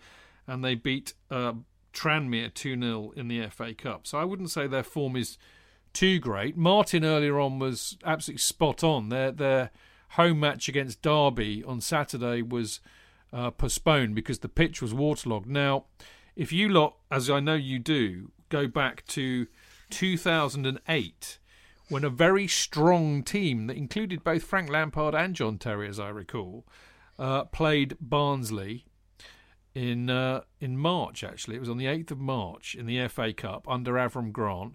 The pitch was like a cabbage patch. I mean, it was it was like a pitch redolent of the worst pitches in the 1970s. It's a horrible away game. Chelsea fans got literally kettled inside a barn for ages. They were horrible to us, and and we we lost one 0 to some. I can't even remember the guy's name now, but we lost one Was it 0 Brian Howard? Was it? No, no, no. It was um it's an African sounding name. I can't even begin to pronounce it. But uh, anyway, it was a horrible experience. Um, you can't really see that happening again. Although I have to say, J.K., the fact that they got the pitch waterlogged on Saturday that worries me a bit. They've had some snow up in Norton Yorkshire, won't Well, they? it'll it'll have been postponed. Or uh, um, mind you, that's too far north, isn't it? It'll have been, That's Geordie. but it was. It'll be. Hey, by gum, lad, it's Barnsley. not- It's, not- that's not It. It's Barnsley. It'll be, or alternatively, they'll have to play in a light covering of snow with an orange I ball. like, I know, I like dusting.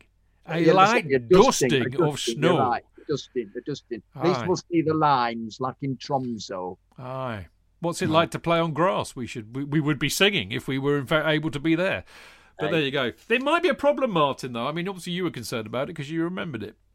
Yeah, it just came up that that the game was waterlogged, called off, etc. I can't imagine it's got any drier up there, so it's less a concern about it, you know, affecting the result as affecting there even being a game on. Um, like us, Barnsley have also changed manager mid-season. Oh no, Struber. Struber has gone. No has he? No. Gerhard Struber. Valerien Ismael is in charge. Oh, that's a shame. I thought it'd be Yeah. a, a meeting of the German. I think maybe Struber was Austrian, actually, wasn't he? he was, I think, he was Austrian. Yes. Yeah, yeah. Oh, it's a shame. I liked him. Oh well, say vie. So uh, Barnsley could have a manager bounce. Is that what you're trying to tell us? Well, I don't know. I think he's taken over, took over a while back. All right, so fair enough. Doesn't look like they have one now, but at the same time, the win over Norwich could probably be considered a minor upset. So you never know. Bottom line is, my, my- my thoughts are that Barnsley will be well aware that they got humped stupid 6 0 when they came to Stamford Bridge. That will be be playing on their minds. But it's really, I mean, I, I know we should all be sitting there going, yeah, we'll win 3 4 5 0. Of course we will. What you're worried about. We don't know who he's going to pick. We don't know what system he's going to pick. He's probably going to pick a lot of players that uh, haven't played. Mind you, that might be a good thing because they might be up for it. But it is a horrible pitch. It's a, it's it's got that classic ring about it, hasn't it, of an FA Cup tie where you don't want to go Thursday night, horrible pitch, might get lumps kicked out of us. So I, I, I- you know, I really don't know what to say with this apart from the fact I'm just going to be sensible and say that Chelsea should thoroughly beat Barnsley on Thursday night by three or four. Adam. Yes, I. To be honest, I'm not that fussed. As long as Chelsea win and they do it in 90 minutes, and I don't have to sit for extra Ah, time. you- in the you're going to freezing be cold. there, aren't you? Yes, I will be. I've checked the Met office. It says it's going to feel like minus eight. I do Oh, not want 30 minutes extra time. So Chelsea, 1 0 win. Don't care. As long as they win and it's done in 90 minutes, that's fine by me. Um, and I've just remembered it's Kayode Odejayi, wasn't it, who scored against It Chelsea was. in It 2008? was. It was. Um, but yes, no, as long as it's done in 90 minutes and Chelsea win, that's all I'm that fussed about, to be honest. Professional hit hitman job. Get in, get do, get in, do the job, get out, get home. Don't blame me there, mate, at all. Uh, we'll all, we'll all be thinking about you. Yeah, we'll be be we, we, we're worried about you getting too cold. And Martin, what are you going for? I'm going to say uh, 2 0 Chelsea. Two 0 Chelsea. Jonathan, Uh, I don't think it'll be played on Thursday. I be really? can- Why? Be cancelled. Be too. Um, it, it'll be either frozen or um or waterlogged. Okay. So, you- view. does, what what happens then? Does that mean we get a buy? Uh, I don't think so. We'd have to be. Rescheduled, I think. That'll rescheduled. Um, That would be a I I think pain. was it was it not called off at the weekend because it was chucking it down and there was standing water Yeah. rather than rather than so hopefully if it, there's not a absolute rainstorm before it hopefully should go ahead. Yeah. Well, in which case it'll be completely waterlogged, so it'll be one-one, and we win on penalties. Don't say that. Frightening. All right. So we're not quite sure what JK's predicting. Either somewhere between null and void and a one-one draw going to penalties. I'm I'm sticking my neck out. I'm going to say we're going to win by three or four. Simple as. All right. Let's hope we do. That's all we've got time for this week. JK and I will return on Friday with Mark Meehan and uh, good old Mark, who's been in Mixlr tonight, in fact, and Sam Inkersole. Uh, what what do we call? Would would that be stable partner? Is that how they describe you know, journalists who write for the same thing? Esteemed colleague. It's okay, no, that, that actually you're right. That sounds much better. Sam is obviously not a horse. You know that was that, that was the clue, wasn't it? Really, Adam. Anyway, yeah, Sam Inkersole from Football.London. He's joining us, uh, Mark Meehan, JK, and myself for the preview show on Friday, which is of course seven o'clock live on Mixlr, and we'll be looking back at the Barnsley match, unless it's been called off, as Jonathan suspects it will be.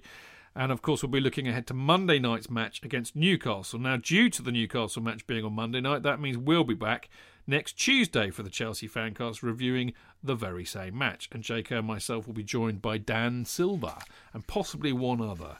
We'll see. Now, don't forget to check out Dean Mears' uh, Went to Mo Kings Meadow podcast on the Chelsea FC women's team, which will be due out tomorrow night. Of course, they lost at the weekend to Brighton, which is highly unlike them. So Dean will probably be very sad.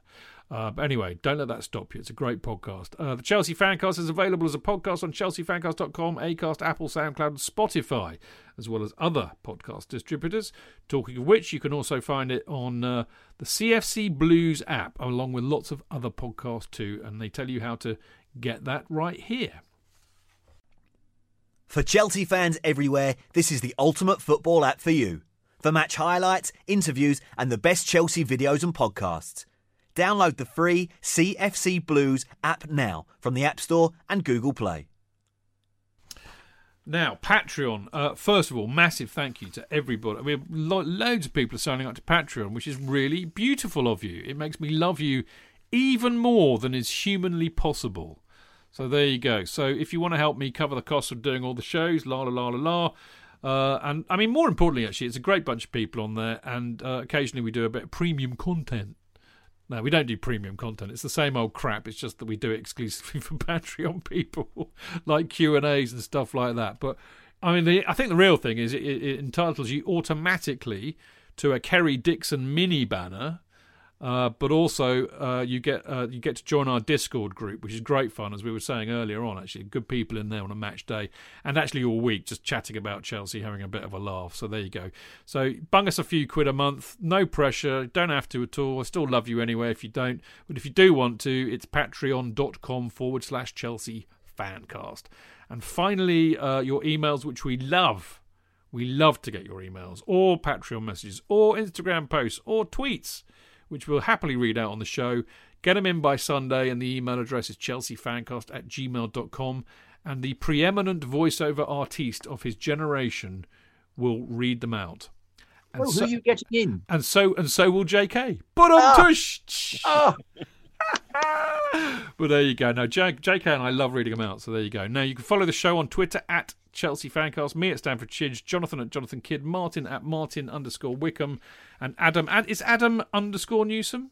No, it's just at Adam Newson. Adam Newson. Good for you. Nice and easy. Yeah, Adam Newson, N E W S O N. And of course, check out Adam's great stuff on Football.London, the, the Chelsea bit of that. He, he writes some great stuff, as does Sam, so well worth following. You can avoid mine at the weekend. It's usually, you know, I so, I tell, I'm so glad I put that caveat in this weekend. I'd have looked so stupid, but there you go. Yeah, but Adam and Sam do a great job. They put my stuff up on the weekend. It's, I've kind of become a weekend columnist. I kind of like that. Yeah, no, it's, I like uh, it's that. going well. Yeah, good. Excellent stuff. All right. Well, thank you for your help, mate. I really appreciate it.